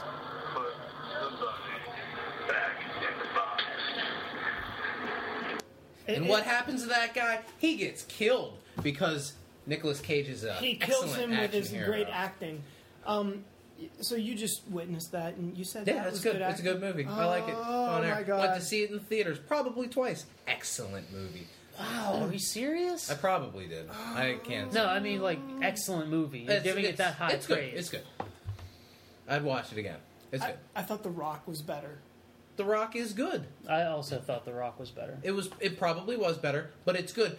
Michael Bay. He also plays. That was before we knew that he was gonna fuck off. I Optimus like a Prime lot for of us. Michael Bay stuff, Do you? except Transformers, What other Michael Bay things do you like? Armageddon, That is a good movie. both Bad Boys. Mm, Bad Yep. Boys Two kind of sucked. Bad Boys Two was cool. Pearl Harbor. I never saw Pearl, I never Pearl saw Harbor. Pearl Harbor. It was kind of sucky, but the part with Pearl Harbor was pretty damn good. What happens in that movie? He can make action. He does action. Basically, Pearl Harbor Hmm. happens in it. I'm not sure I'm familiar with this event in history. I felt like Pearl Harbor was. I felt like it was a Titanic ripoff. Yeah. They were like, we're gonna take A this little big, this big real event, and we're gonna throw a love story into it. I think, if I'm not mistaken, the characters in it were real, though. The two. They main were Rose and pilots. Jack from Titanic. Well, like in, in It was real the life, there were a couple American pilots that like, managed to get in the air and they shot down several Japanese fighters, and so it's based on these real characters. I don't know if the whole love Mm. bullshit story is accurate or what, but That Michael Bay movie, Pain and Gain, looks kind of funny. It does look pretty funny. I think I might see that might be on the list of Michael Bay solid movies. Yeah, but yeah, yeah. I, I like The Rock. In to to your point, where Nicolas Cage is best playing a quirky like scientist or dude behind the scenes. That's what he did in um, in The Rock. He was fucking scientist. So I, I thought eh, kind of fits it. But um, yeah, he wasn't very good in Ghost Rider. I don't know if it's just because he was a bad actor or if the movie Ghost Rider was just really uninspired. The pictures of him in the Superman outfit from the movie that never happened in the late '90s are so funny.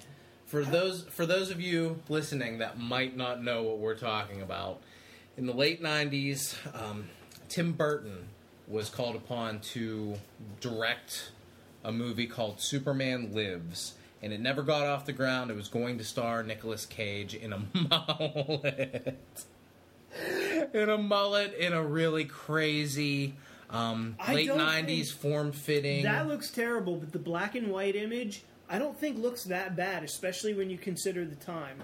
There was going to be a lot of crazy stuff going on in that Superman out, Lives. that outfit looks very It's it looks very Batman Returns. It's very mold. It's molded plastic. Yeah, that that Nick one Cage has never looked like that on That his best day. that doesn't look all that bad, but what does look bad is Clark Kent's receding hairline in that. Jesus. You can't do that. That's why he can't do anything because of that receding hairline. Yeah, there's gonna. Ha- are there any?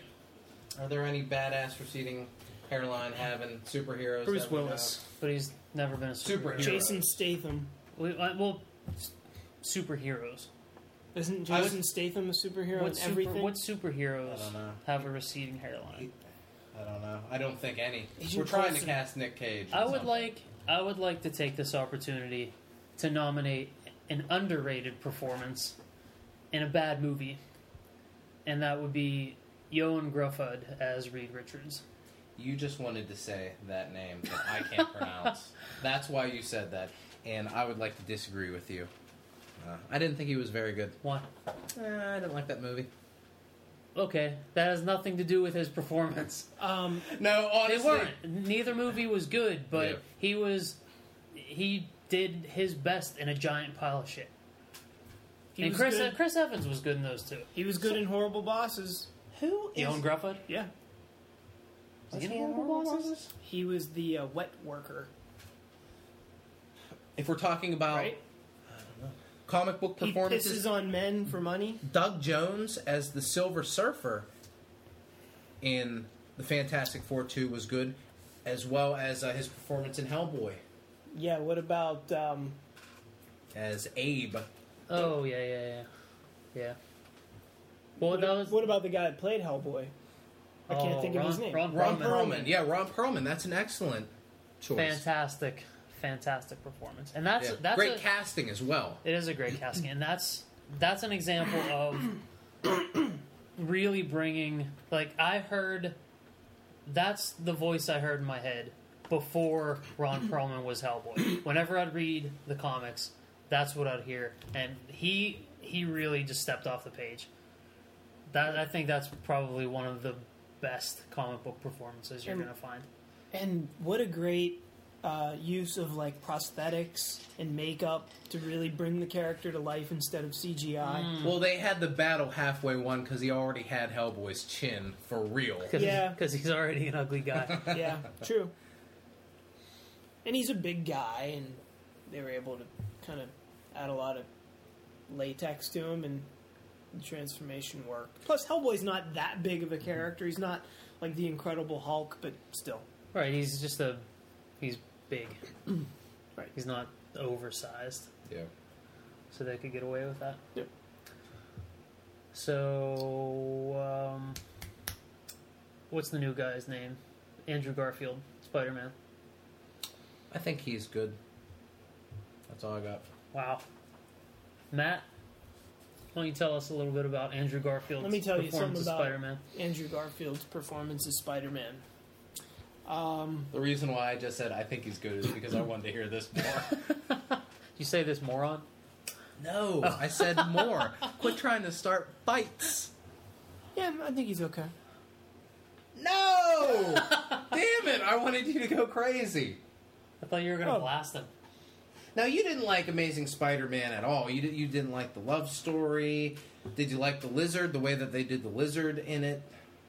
It was okay. Yeah. Um, Sally Field as Aunt May.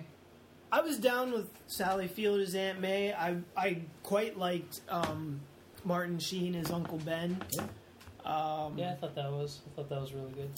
I thought it was a good way to change around the lore. The way that they ended up killing Uncle Ben it was a little different. Was it? When, It's a little different. how was he? I don't even remember. They kill him on the street. As opposed to carjacking in the other movie. Well, it wasn't the traditional. Home He, invasion. he's a he's a wrestler, and then he lets the guy go, kind of deal. It wasn't that. It's it's home invasion in the original and in Ultimate Spider-Man. It's not. Re- it's like Yeah. carjacking in the Oh, in the Stan, It's home in the invasion in the- Lee. in in the comic books. It's home invasion. Right. In the movie, in the Sam Raimi movie, it's, carjack. car invasion. Car invasion. Right. Right. Yeah. Um, and it was street invasion in the Amazing Spider-Man. So the three major invasions are all covered in the Spider-Man. Except alien invasion. I think alien invasion is one of your three main invasions. I think so as well. Well, then which one are we going to take out? Street invasion? I like. Well, I guess aliens can invade you on the street if they like. I guess street invasion falls under the umbrella Subcategory. alien invasion. Alien invaders are, because they can invade you um, like fire in the sky. I wouldn't if you're just in the middle of a field, that's alien invasion. Subcategory say- field invasion. I wouldn't say Marvel's The Avengers fought off a street invasion. the Avengers. Invasion is a very serious thing. We should not joke about this like this. But so you didn't you didn't like Amazing Spider-Man? Overall, no. no. It was terribly unnecessary. Um, It was unnecessary as a movie franchise. Is that what you're saying? no, it was Because Sony unnecessary. hates money. It was unnecessary in the fact that they they retold the origin story that How they had would just. Matt Cassell's Spider-Man go? Ooh. That's a great question. It would have been called Spider-Man Four. Okay, starring that hack Tobey Maguire. Starring boring, boring ass, don't know how to tell a joke, Tobey Maguire. Yep. Um, And it'd 'Cause be a like, Marvel and it'd mo- be like 40. You can't be in a Marvel franchise nowadays and not If- yuck it up yeah. and throw know how to throw cream pies What's- in people's faces. What's really funny Not those is kind that of cream one pies. of the, one they have one of the funniest actors in their in their movies playing the most serious character, Chris Evans playing Captain America. Like Yeah. he's the But that fucking yuck it up how- jokester. But that shows how good of an actor he is. yeah. Pepsi sounds or Coke sounds good, Matt. What do you want me to do? like, Like, like a fucking explosion in here. how am I supposed to get to it? I'm supposed to go down into the corner of the basement, stick it under your shirt, and pop it open, and then come back up. That sounds really dirty. For, for the, those that don't know, Matt's shotgunning uh, a Coca Cola right here in the McSauce Studios. So yeah, Spider-Man, the Amazing Spider-Man. If I was in charge, it would have been Spider-Man Four. Matt Casals, it would Spider-Man it would 4. not have rebooted something that Would you- so did not need reboot. Would you attach your name to the beginning of it? Yes. Matt Cassell's Spider-Man 4. Yeah. Teaching the world humility. Starring which villains? Or villain? Oh. Um. Jeez, I don't. Let me write Matt Spider-Man 4 for you. It's going to star Vulture. Actually, it Uh, could have. See, I knew it. I knew it. It's going to star Electro, either either that, maybe Electro. I Um, thought Electro from Ultimate Sp- uh, the Ultimate Spider-Man books was so good. I, I think Morbius would have been a, a very interesting and cool villain to bring into it. So Morbius is the living vampire. Do you think, in the continuity of those first three Spider-Man movies, you would have easily been able to segue into something weird like a vampire? Yeah, yeah. They brought an alien symbiote into it, bad, that was, poorly, and that was really shoehorned in there.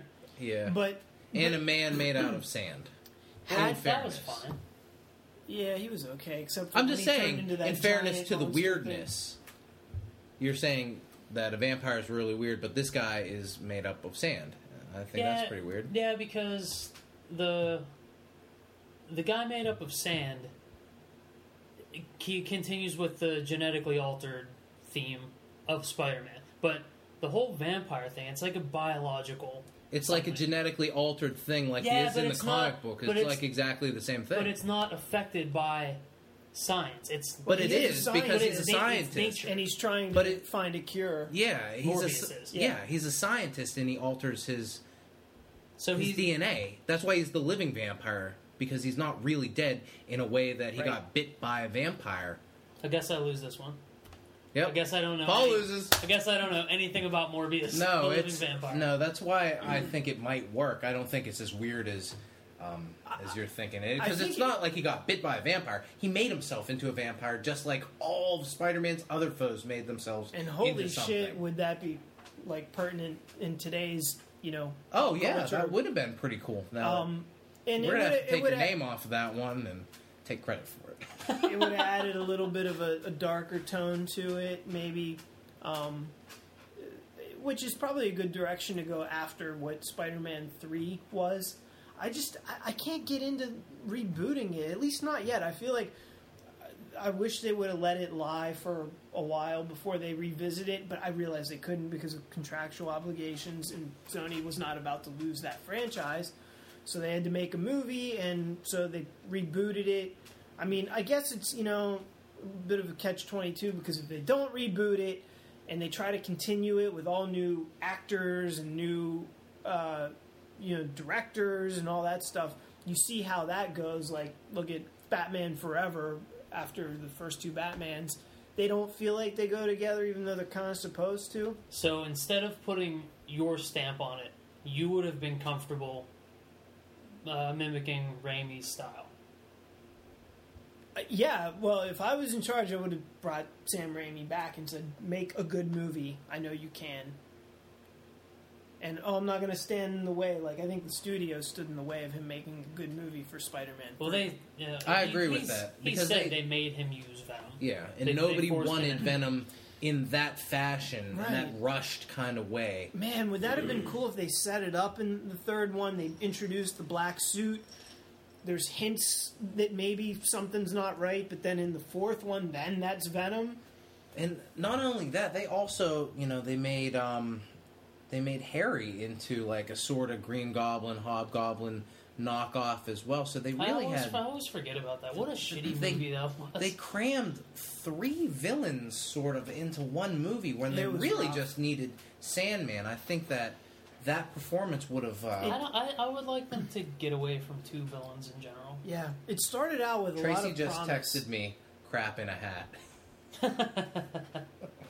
started out with a lot of promise when they introduced the Sandman, and I love that he looks. He got the green striped shirt, and you know he does all the things that Sandman really does That in the movie could have been just Sandman because the Oh. Thomas Haden Church did a great job. He really and did. that the story was powerful. You you sympathized with him. Yeah. You really felt for that character. Yep. The No same way gives a that shit Doc Ock in the second one, you felt sympathy for that character. Yeah, character. because- it's it's a good because way to do he it. he carried the emotional weight, and I love Topher Grace, but he didn't.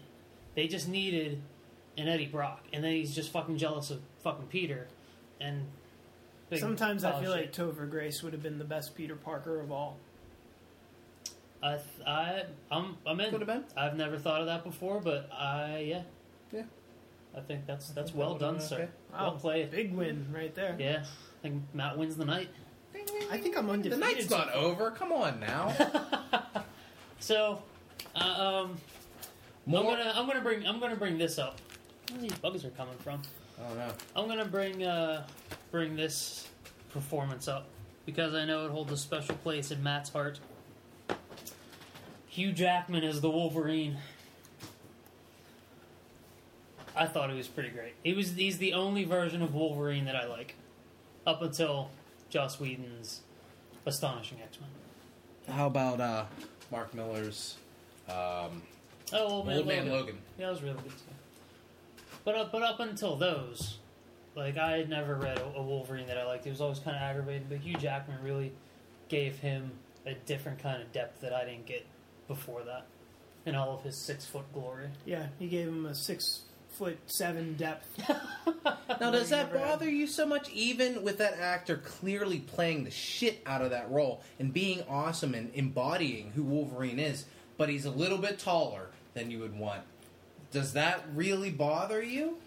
He's a little bit taller. He's a lot taller. He certainly is. He's so tall that they had to He's build. about two feet taller. they had to build tracks around the X Men set so that he could, so that James Marsden could could walk two feet higher than he naturally stands. There's a sequence in the first X Men movie when they're um, storming the Statue of Liberty and they kind of like leap over a ledge and you see them like walking from behind and you see Hugh Jackman walking like behind Towering over towering everyone else. over James Marsden and it, I'm like oh man that it just looked terrible. Now, how about his performance, though? His performance is great, and even more than that, I love Hugh Jackman's enthusiasm to play the character. Yeah, he he isn't gonna pull any Robert Downey shit.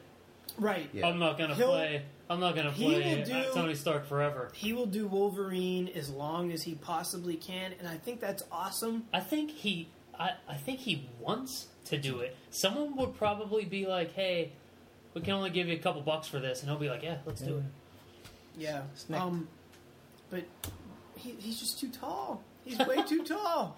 I want them to do an old man Logan once. They will. once Hugh Jackman as soon as he to a gets old age. enough. What if, I mean, what if, what if he was the right height, but he was three hundred pounds? Would you be like, oh, he's too fat? Yeah. Yeah, of course you Yeah. would. He's just not the right body type. But they for the can get character. around his height with simple m- m- movie tricks. His- Not They all never- the time, they- but they do get around it His enough that it height- doesn't pull you out of the story. I never knew until you just brought it up. I never knew that they made any efforts to make him seem shorter than he Yeah. does. Because to me, he always seemed every inch as tall as he really is. In I those didn't think his height was ever an issue in the books. Like I know he's shorter, but I don't think it's. Uh, no one ever makes a big deal Well, about the it. reason why he's the Wolverine is because Wolverines are small little cannonball kind of animals that are fucking crazy. But it's it's the fact that they're Thought so it was because he had claws and he was vicious. well that too. But it goes into a part of what the Wolverine's Right. demeanor is is also why they call him that is because they're compact, vicious animals with claws.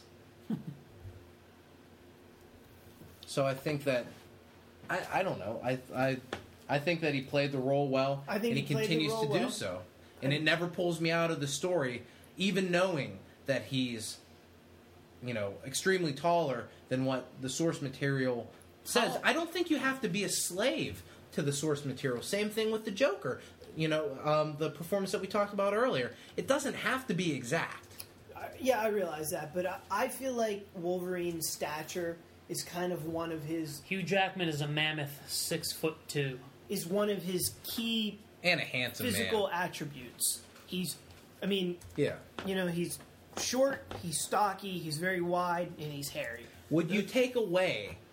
Would you replace Hugh Jackman, who clearly is fit for this role as far as an acting Wolverine standpoint? is 5'2". would you take that away? And yeah, yeah, he's a, he's he's much Jackman's taller. a whole foot Yes. taller. Would you cast somebody that was shorter but not as iconic as Hugh Jackman? As iconic. He- Like he's- Charlie Day. Wait a second. Co- y- y- Hugh Jackman's fucking Wolverine. The fact that he was so good in X Men, Yeah, but I accompanied, don't. accompanied with X Men being a good movie, but the fact that he took Marvel's one of its most popular characters and embodied it, But he was he That's wasn't iconic. He wasn't iconic before Wolverine. Wolverine made him. No, his The performance is. is. iconic. I'm saying that his performance as Wolverine Didn't, is didn't iconic. you just say? Would you hire an, an iconic actor? Would you hire somebody? Would you take this iconic performance and throw it in the trash for somebody who is small, shorter, and less of an actor? No, That's what I'm saying. no, uh, not not less of an actor, but I would take it. I would throw Hugh Jackman's performance away in favor of somebody that looks the role more and has the acting chops. Not That brings to- just as much to the table, you know, acting wise, performance wise. Not to belabor the point of men without shirts, but how fucking fit is Hugh Jackman? Pretty fucking fit. Much more fit than he was in X Men One. That guy is fucking ripped. Some of those stills for the Wolverine, they're fucking scary. Cause he's he's old. They know that uh, they got us as audience members. Now they just got to convince our wives and girlfriends, and that's how they do it. So, I love Hugh Jackman. I love that he wants to make more Wolverines. I wish that.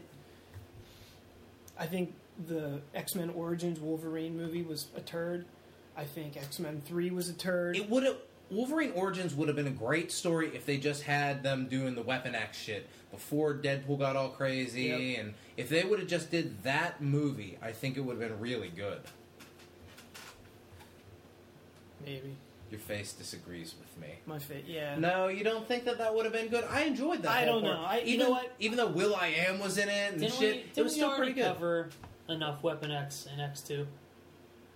Yeah, but I think that it still would have been a good movie. The way that they were going, that path that they were going down, and what they had on film was pretty good. I liked it. It wasn't. It wasn't horrible. I haven't seen it in I a thought it was while, but I remember when I did see it, I kind of hated it. And Oh. no, I shouldn't a, a tough it. critic. Oh, just wasn't wasn't my thing. I expected more, and I got to tell you, when I, I leading up to the new Wolverine movie, Mm-hmm. Different director, right? different director. I was really disappointed when I found out that the director that was uh, originally tapped to do it, um, Aaron Flowski? Aaron Neville. Arn- Arnofsky or something. Aronofsky? Darren the guy who did The Aronofsky. Wrestler, He did the wrestler and Black Swan, and I was like, Mm-hmm. which wow, are the that's- same exact movie. Isn't They that are? the guy that that fucked a teenager and now he hides out in France? Who's No, that guy? no. Roman Polanski. That's yeah, Roman that's Roman Polanski. Polanski. They, Sorry. they're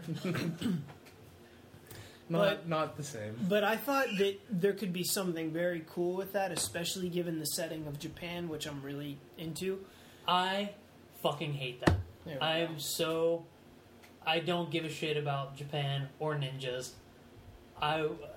Uh, I'll go see it. Unless they're 'cause there's Ninja no- Turtles. I'll go see it, but I'm so. Whenever I heard they were doing fucking Wolverine in Japan, and yeah, but that's an whatever arc that iconic storyline. That's a popular I know it is, but I don't give a shit. I It's a fucking- I don't logical. You don't give a shit that it's logical that they would do that. Because Uh, there's yeah, no I- I ninja under- power rings. I understand why they're doing it. I understand that it's an iconic story, but it just doesn't interest me. Okay. Ninjas don't interest me. I don't. I don't even like Snake Eyes and Storm Shadow. Okay. They just the only ninjas I like are Ninja Turtles. So anyway, um, I was a little disappointed once that director decided he wasn't going to do the movie, but I was still kind of excited because I still like the setting, Japan, and going into his whole training with ninjas and everything. I thought that was really interesting. But then I saw the trailer and I was like, "Wow, this does not look good." Yeah. And no wonder they held back on that trailer for as long as they did. to be honest, I don't think I've even seen it. For the new one, Yeah, I don't think I've seen it. I you I don't mean- think it looks good? no. Do you? I've I seen think the it looks. poster. I think it looks passable. I think it looks. Looks fine. Yeah, I'll have to watch I it. don't know. I mean, you know, these bullshit 3D movies, and don't even get me started on. Yeah, 3D. but that's. I Uh, mean, they can't uh, help that. uh, That's a 11 studio telling. Yeah, at some point, you have to come to the realization that You can studio's going to bully and and push their objective on on some things. You don't have to They see have it in to- 3D. Yeah. no, I, I realize that, but Did you still, see Star Trek in 3D? no, but you know, like it shouldn't even be an option. So you got this twelve dollar a pop ticket. But you don't have to see it in 3D though. You can make that choice.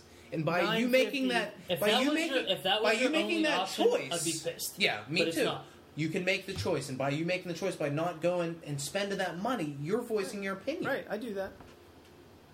I But was- you, but you want it gone completely. Do you Oh. voice your opinion by calling the theaters no, like you do when you get a bad haircut? Did you call the theaters? no, you did that? I, I got, I had a, I got a bad haircut. What could they once. do? It was so bad. It, they turned my head into a square, and It was and I was so embarrassed to like go to work. I mean, it was Paul. How Yeah. bad was it? it was different. and and I was so upset. I was I was almost traumatized. Like Like this is in, This is recent, huh? of- no, this is one like of- four. This Oh, is, okay. It was Four and a within half, the five last years four ago. years. Yeah, Okay. This is, one of Matt's things is Matt doesn't want you to know he's had a haircut. That's the kind of haircut Matt wants. It should never look different. You know, like I'll I'll go real short and then I'll let it get shaggy and back and forth. But Matt doesn't and I'll want just any let clues. it get shaggy all the time. Any clues to a haircut. But this one was It would. I told her, don't use the clippers. I don't like the clippers. Just scissors, please. What comes out? The fucking clippers. I gotta blend it. She blended it to like its stump. I mean, like there was like only head left. I swear to God, there was like no hair, and and I w- I had to go to work. I was so horribly embarrassed because I had a square for a head, and and I went online and I sent an Looked up email. squarehead syndrome. And they were like, "Well, why don't you just go back and tell them?" And I- it's always one of those deals. I don't want to go back and be like, "Yo, you fucked up my head. Fix it." Because then it's awkward going Right. back Just after. can you just give me my money back? So, so then they're like sweeping your hair out and gluing it back on your Yeah, head. right. You- Don't take more off. So Yeah, I think they Maureen, gave me- Maureen that cuts my hair when I check out always asks if, if I want a receipt. And I know she has to, but in my head I'm always like, oh, I can't give this back. right. well, next time, I can't return this. next time you get the receipt, and then the next day you come back, and you're like, hmm, Mo, this ain't working. I'm not happy with this. So So they are, would they, would they offer you free haircuts? And I you think said, they fuck gave- that. I don't want to go back for your shitty haircut. No, that's not true. I I got I think a couple free coupons in the mail, Yeah. and I went back and I've been going there since. And they it's a different person all the time. Do they listen to this podcast? Uh, probably not. So you need a you need a regular, someone that knows what's going on. Well, how there. much do you pay for a haircut? Fifteen. Don't look at me. I never get my hair cut. See, I'm 16. know. But I think it where I go, they charge like two extra bucks if you request somebody, like if you have a regular. But Anytime like, I get my haircut, you call me gay. I like it big, man. I like it out there. I'm not. I'm truly not gonna ha- be happy until you have one a sweet afro or two a Kid 'n Play flat top. Ooh. now, is this is the biggest that Ian has had it? No, it's been bigger than this. Yeah. I think it's lovely right now.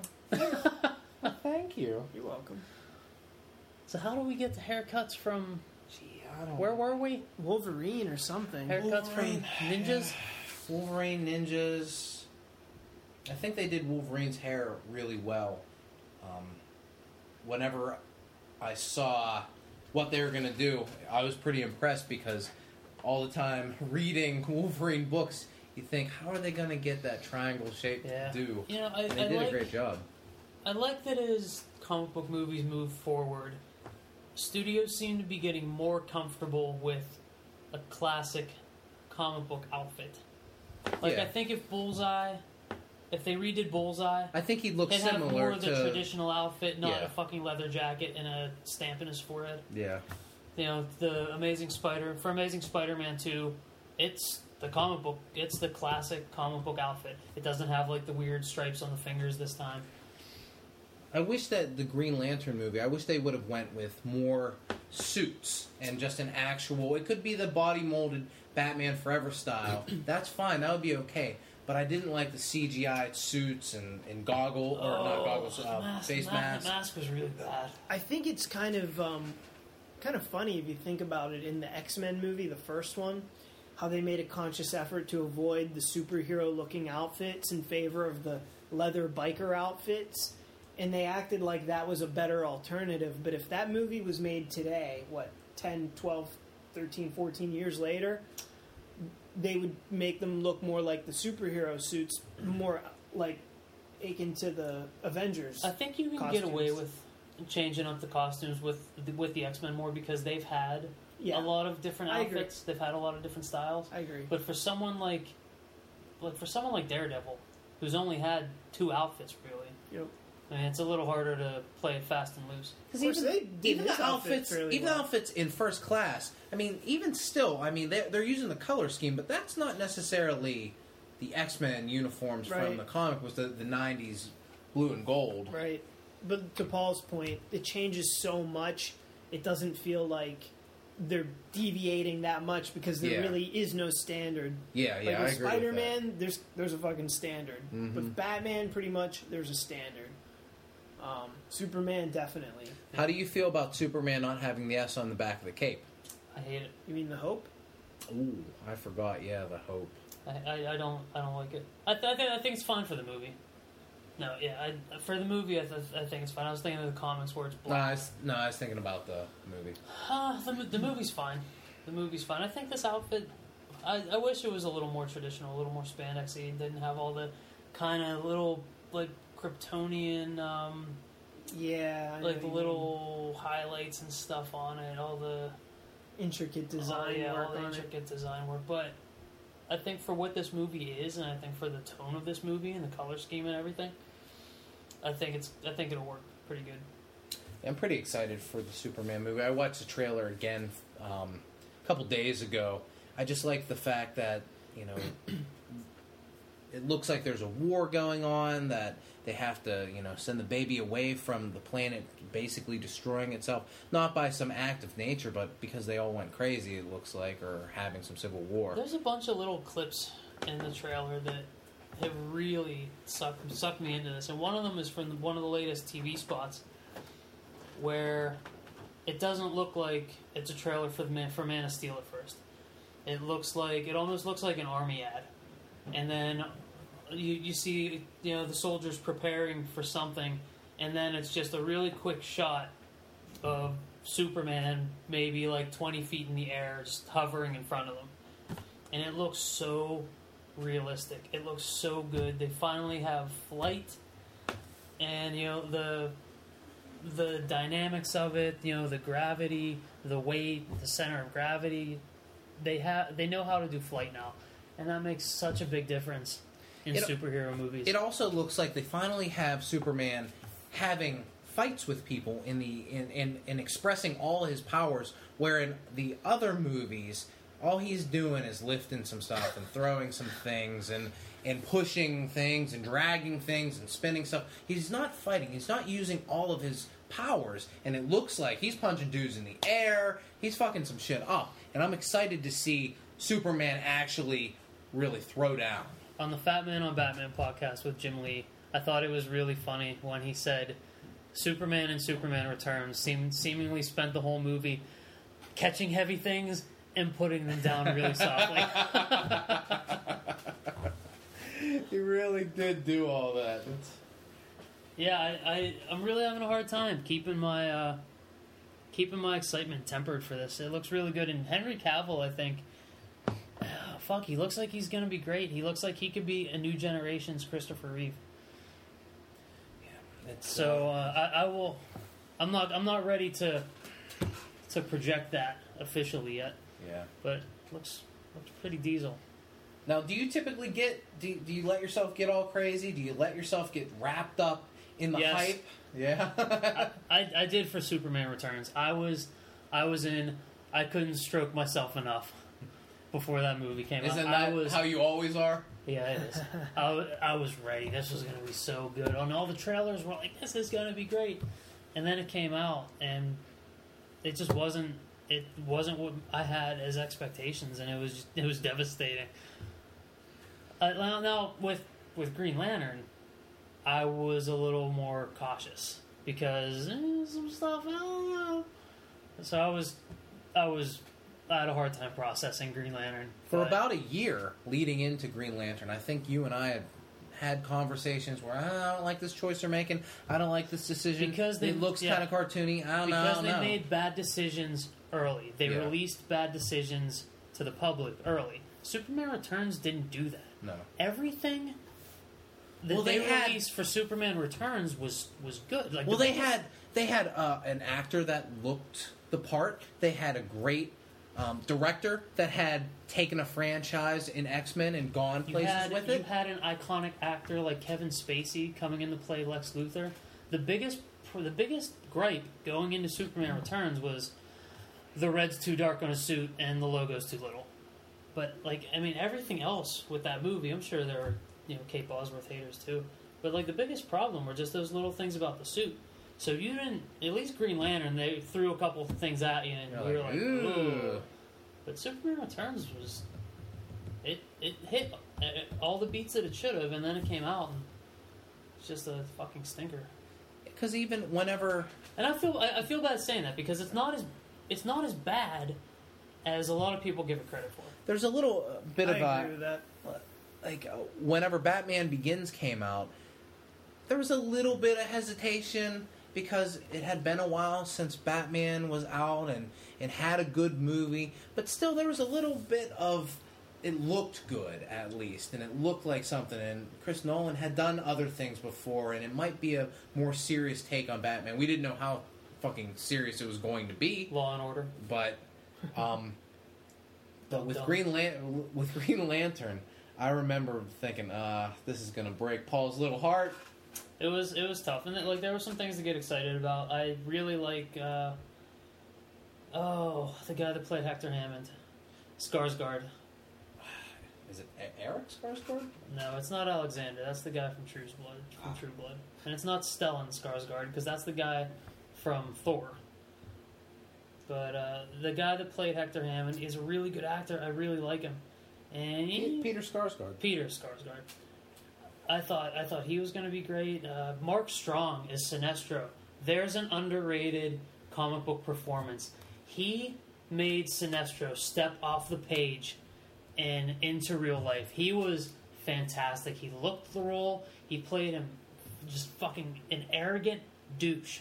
He was he did such a good job, but everything around him was just it was just kind of bad. Ryan Reynolds was solid, but uh, Mark Strong was really the highlight of performance in that movie.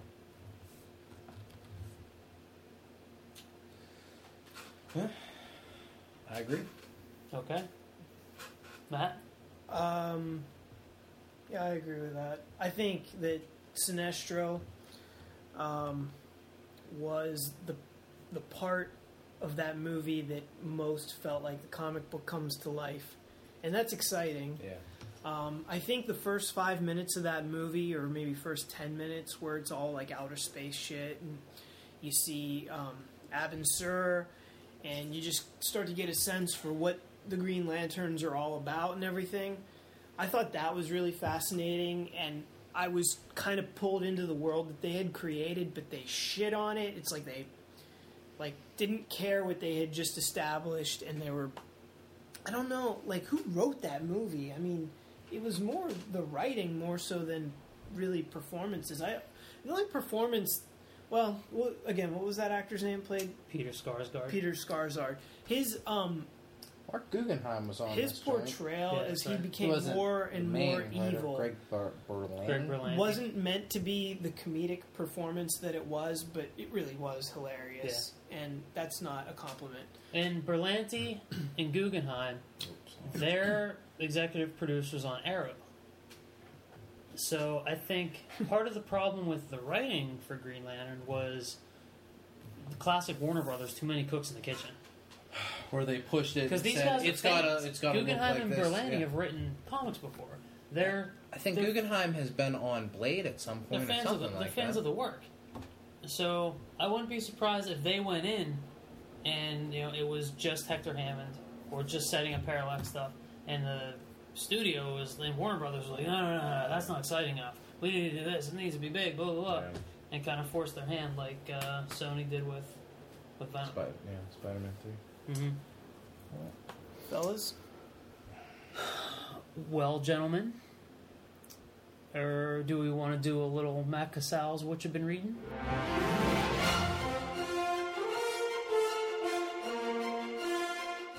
We can. I think that's always a lot of fun. you do? Sometimes it is. Sometimes it's sucky when I have to listen to shitty uh, what you've been readings by Paul or Ian. I'm just kidding, guys. I'm just kidding. I always like So, what Matt. you guys have been reading. What you've been reading? What have I been reading? Well, I'll be honest with you. I, I have not read anything this week. Um, I was a little bit That's shocking. I was a little bit ill and under the weather, He and reads. I spent he just doesn't read what we want him to read. and I did. I spent my my free time doing um, an illustration or two illustrations.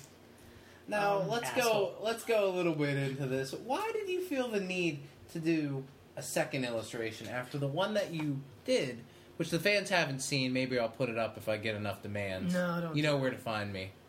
Um, but why did you feel the need to go in and do another one? Your Well, I first one was perfectly fine. I did the first one, and I didn't really like it that much. And then I saw your guys's, and then I liked it even less. And um, I was like, no, I I can do better than I did the first time. I'm I'm terribly unhappy with this. So I I, I like the first one. I, I also you. like the first one better than the second one. because the first one didn't look like mine. Oh, with the box thing. The second one was good though. I like the. I don't know what the hell L- LR laser is, but I don't know what it is. You don't get the reference. Really I good, don't. really It good. went over my head If as well. if anybody gets it, maybe you get a candy bar. or a Karate Kid T-shirt. Well, Well, now, now, no to the T-shirt. maybe I'll get the T-shirt. You people can have the candy bar. Um, yeah, if you get the reference, um, big big bonus points to you. I don't know what the hell that means, but you'll win a no prize. We'll send you an envelope with nothing in it. I can't wait to do that to somebody.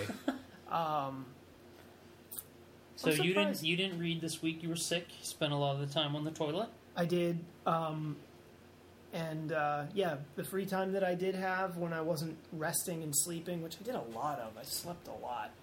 I um, I tried to whip up those illustrations in time to get them posted. Well, you needed to you needed to conserve your strength to do this tonight. I did, yeah. How am I doing? Strong.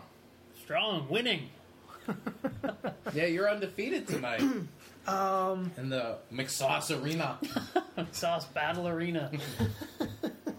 the Battle Dining Room. So, um, what I what I can tell you, what I have read, what you what you read, we could change it. For That's not the segment. Ian, you're up. Okay. No. what have you read? Um, Paul, with your with your douchey um, post on McDouche. McSauce.com, you have inspired me to bring in a book that I that I hold near and dear to my heart, um, called The Shutterbug Follies. Um, reading it is not folly, contrary to unpopular belief. Just looking at this, this looks like crap. That's the thing I like about the McSauce comic book podcast is the open-minded nature.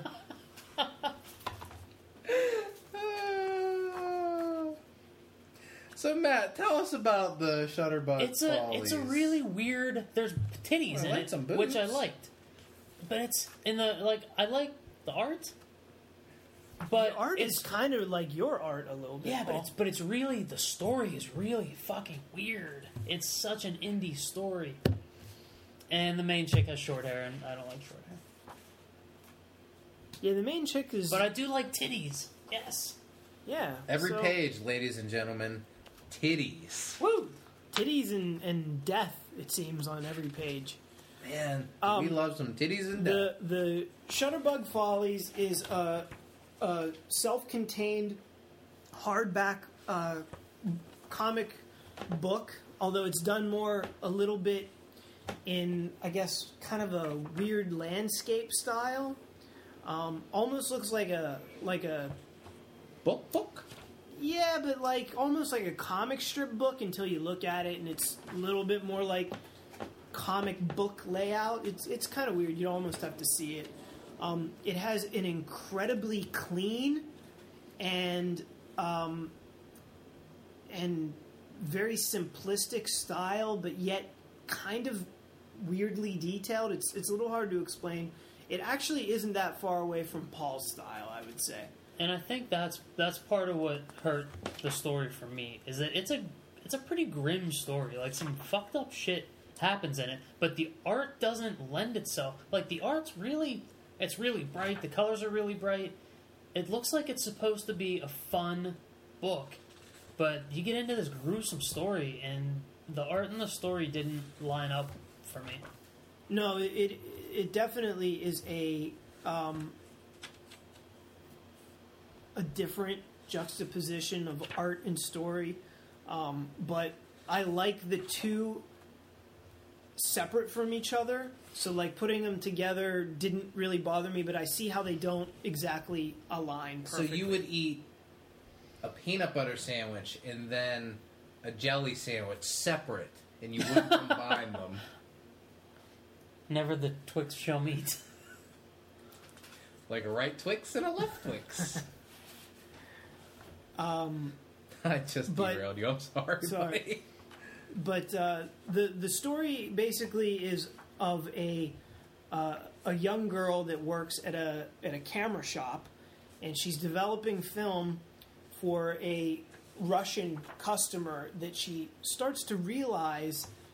Um, this this guy is basically killing people and taking pictures. So she starts to get kind of curious, and then she starts kind of stalking this guy and kind of like snooping around and and it's the follies that ensue from there. Um, she, at one point, she gets made, and you know the the Russian guys onto her, and Mhm. all kinds of crazy shit ensues. But it's it's a fun read. I think it's fun in that it's kind of real fast paced. It's um, it's a page turner, and it's self contained, which is nice. You know, you get the whole story in one shot. It's a really nice production, like really nice production values. The hardcover, um, the paper, I think, is kind of nice. It's not glossy. It's like got this real nice matte finish, and the colors have a have a very solid tone to them. There, there's no like gradients or um,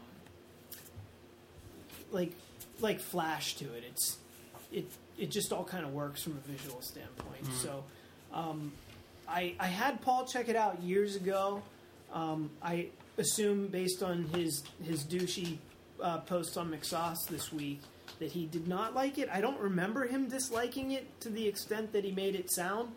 But um, I, on the other hand, would recommend this book, and I can tell Ian wants to borrow it and read it this May- weekend. Maybe not. Maybe not. Um, and uh, I can't say I hate it. and and this book is made by a. Uh, it's written and drawn by the same person. His name is Jason Little, and there's a picture of Jason Little in the back of the book, and he kind of looks like an asshole. But maybe maybe he is, maybe he isn't. Oh, he's a, he's a dick. Let me see. The, oh, that kid's an asshole. He looks like he should be in a barbershop quartet. There is a follow up. You book. didn't really buy the ball. what? What are you doing? Does he still look like a douche? And, and Jason Little looks completely different by the time the follow up. Because I hope all his friends told him that he was a dickhead. oh, he's still he's just he just looks like a different kind of dickhead. Yeah. now. And um, the the follow up, uh, I, won't get into it, but it it was good, but it wasn't as good. I don't think as the first one. Um, but I recommend both. Is it the same? same um, char- same main character? Um, it only really features the one character. Maybe her friend is in the beginning from the first story, but um, I mean, tonality wise, it's it's very much the same as the first one. They're very entertaining. I think they're I think they're really good, and I think um, I would have to recommend them to our dear listeners. If you want something kind of different, if you like Shutterbug Follies is for you. Shutterbug Follies is for you. Especially if you appreciate the art on this website. Shutterbug Follies is Yeah. your cup of tea. It's way better than what we do. Yeah. It is very nice. Well, I would like to give a little bit of love to comic book writer Brandon Thomas, who did a fantastic job writing uh, 12 issues of Voltron for Dynamite. That series has come to a close, uh, mostly because he got saddled with two giant pieces of dog shit for artists the story was so good, but the art just dragged the entire thing down. It, w- it could have been a really cool, really cool ongoing Voltron book. Um, th- it picks up after the old cartoon leaves off, and it goes in a more mature direction. Yeah, oh, she has hairy armpits. That's kind of sexy. it goes in a it goes in a more mature direction for fans that grew up as kids of Voltron and now we're older and we want a little bit of a different product. And Brandon Thomas did a great job relating that, but they gave him two terrible artists, and I think that had a lot to do with tanking the book. But I think they're still worth a read. You read the first six and you weren't impressed. No, I couldn't get around the art. It wasn't. Uh, it wasn't very good at all. And The art's it's, it's bad. It was so yeah, bad. It, it was. It was. It was too much for me to get over. And that was the first six. The second six issues were even worse.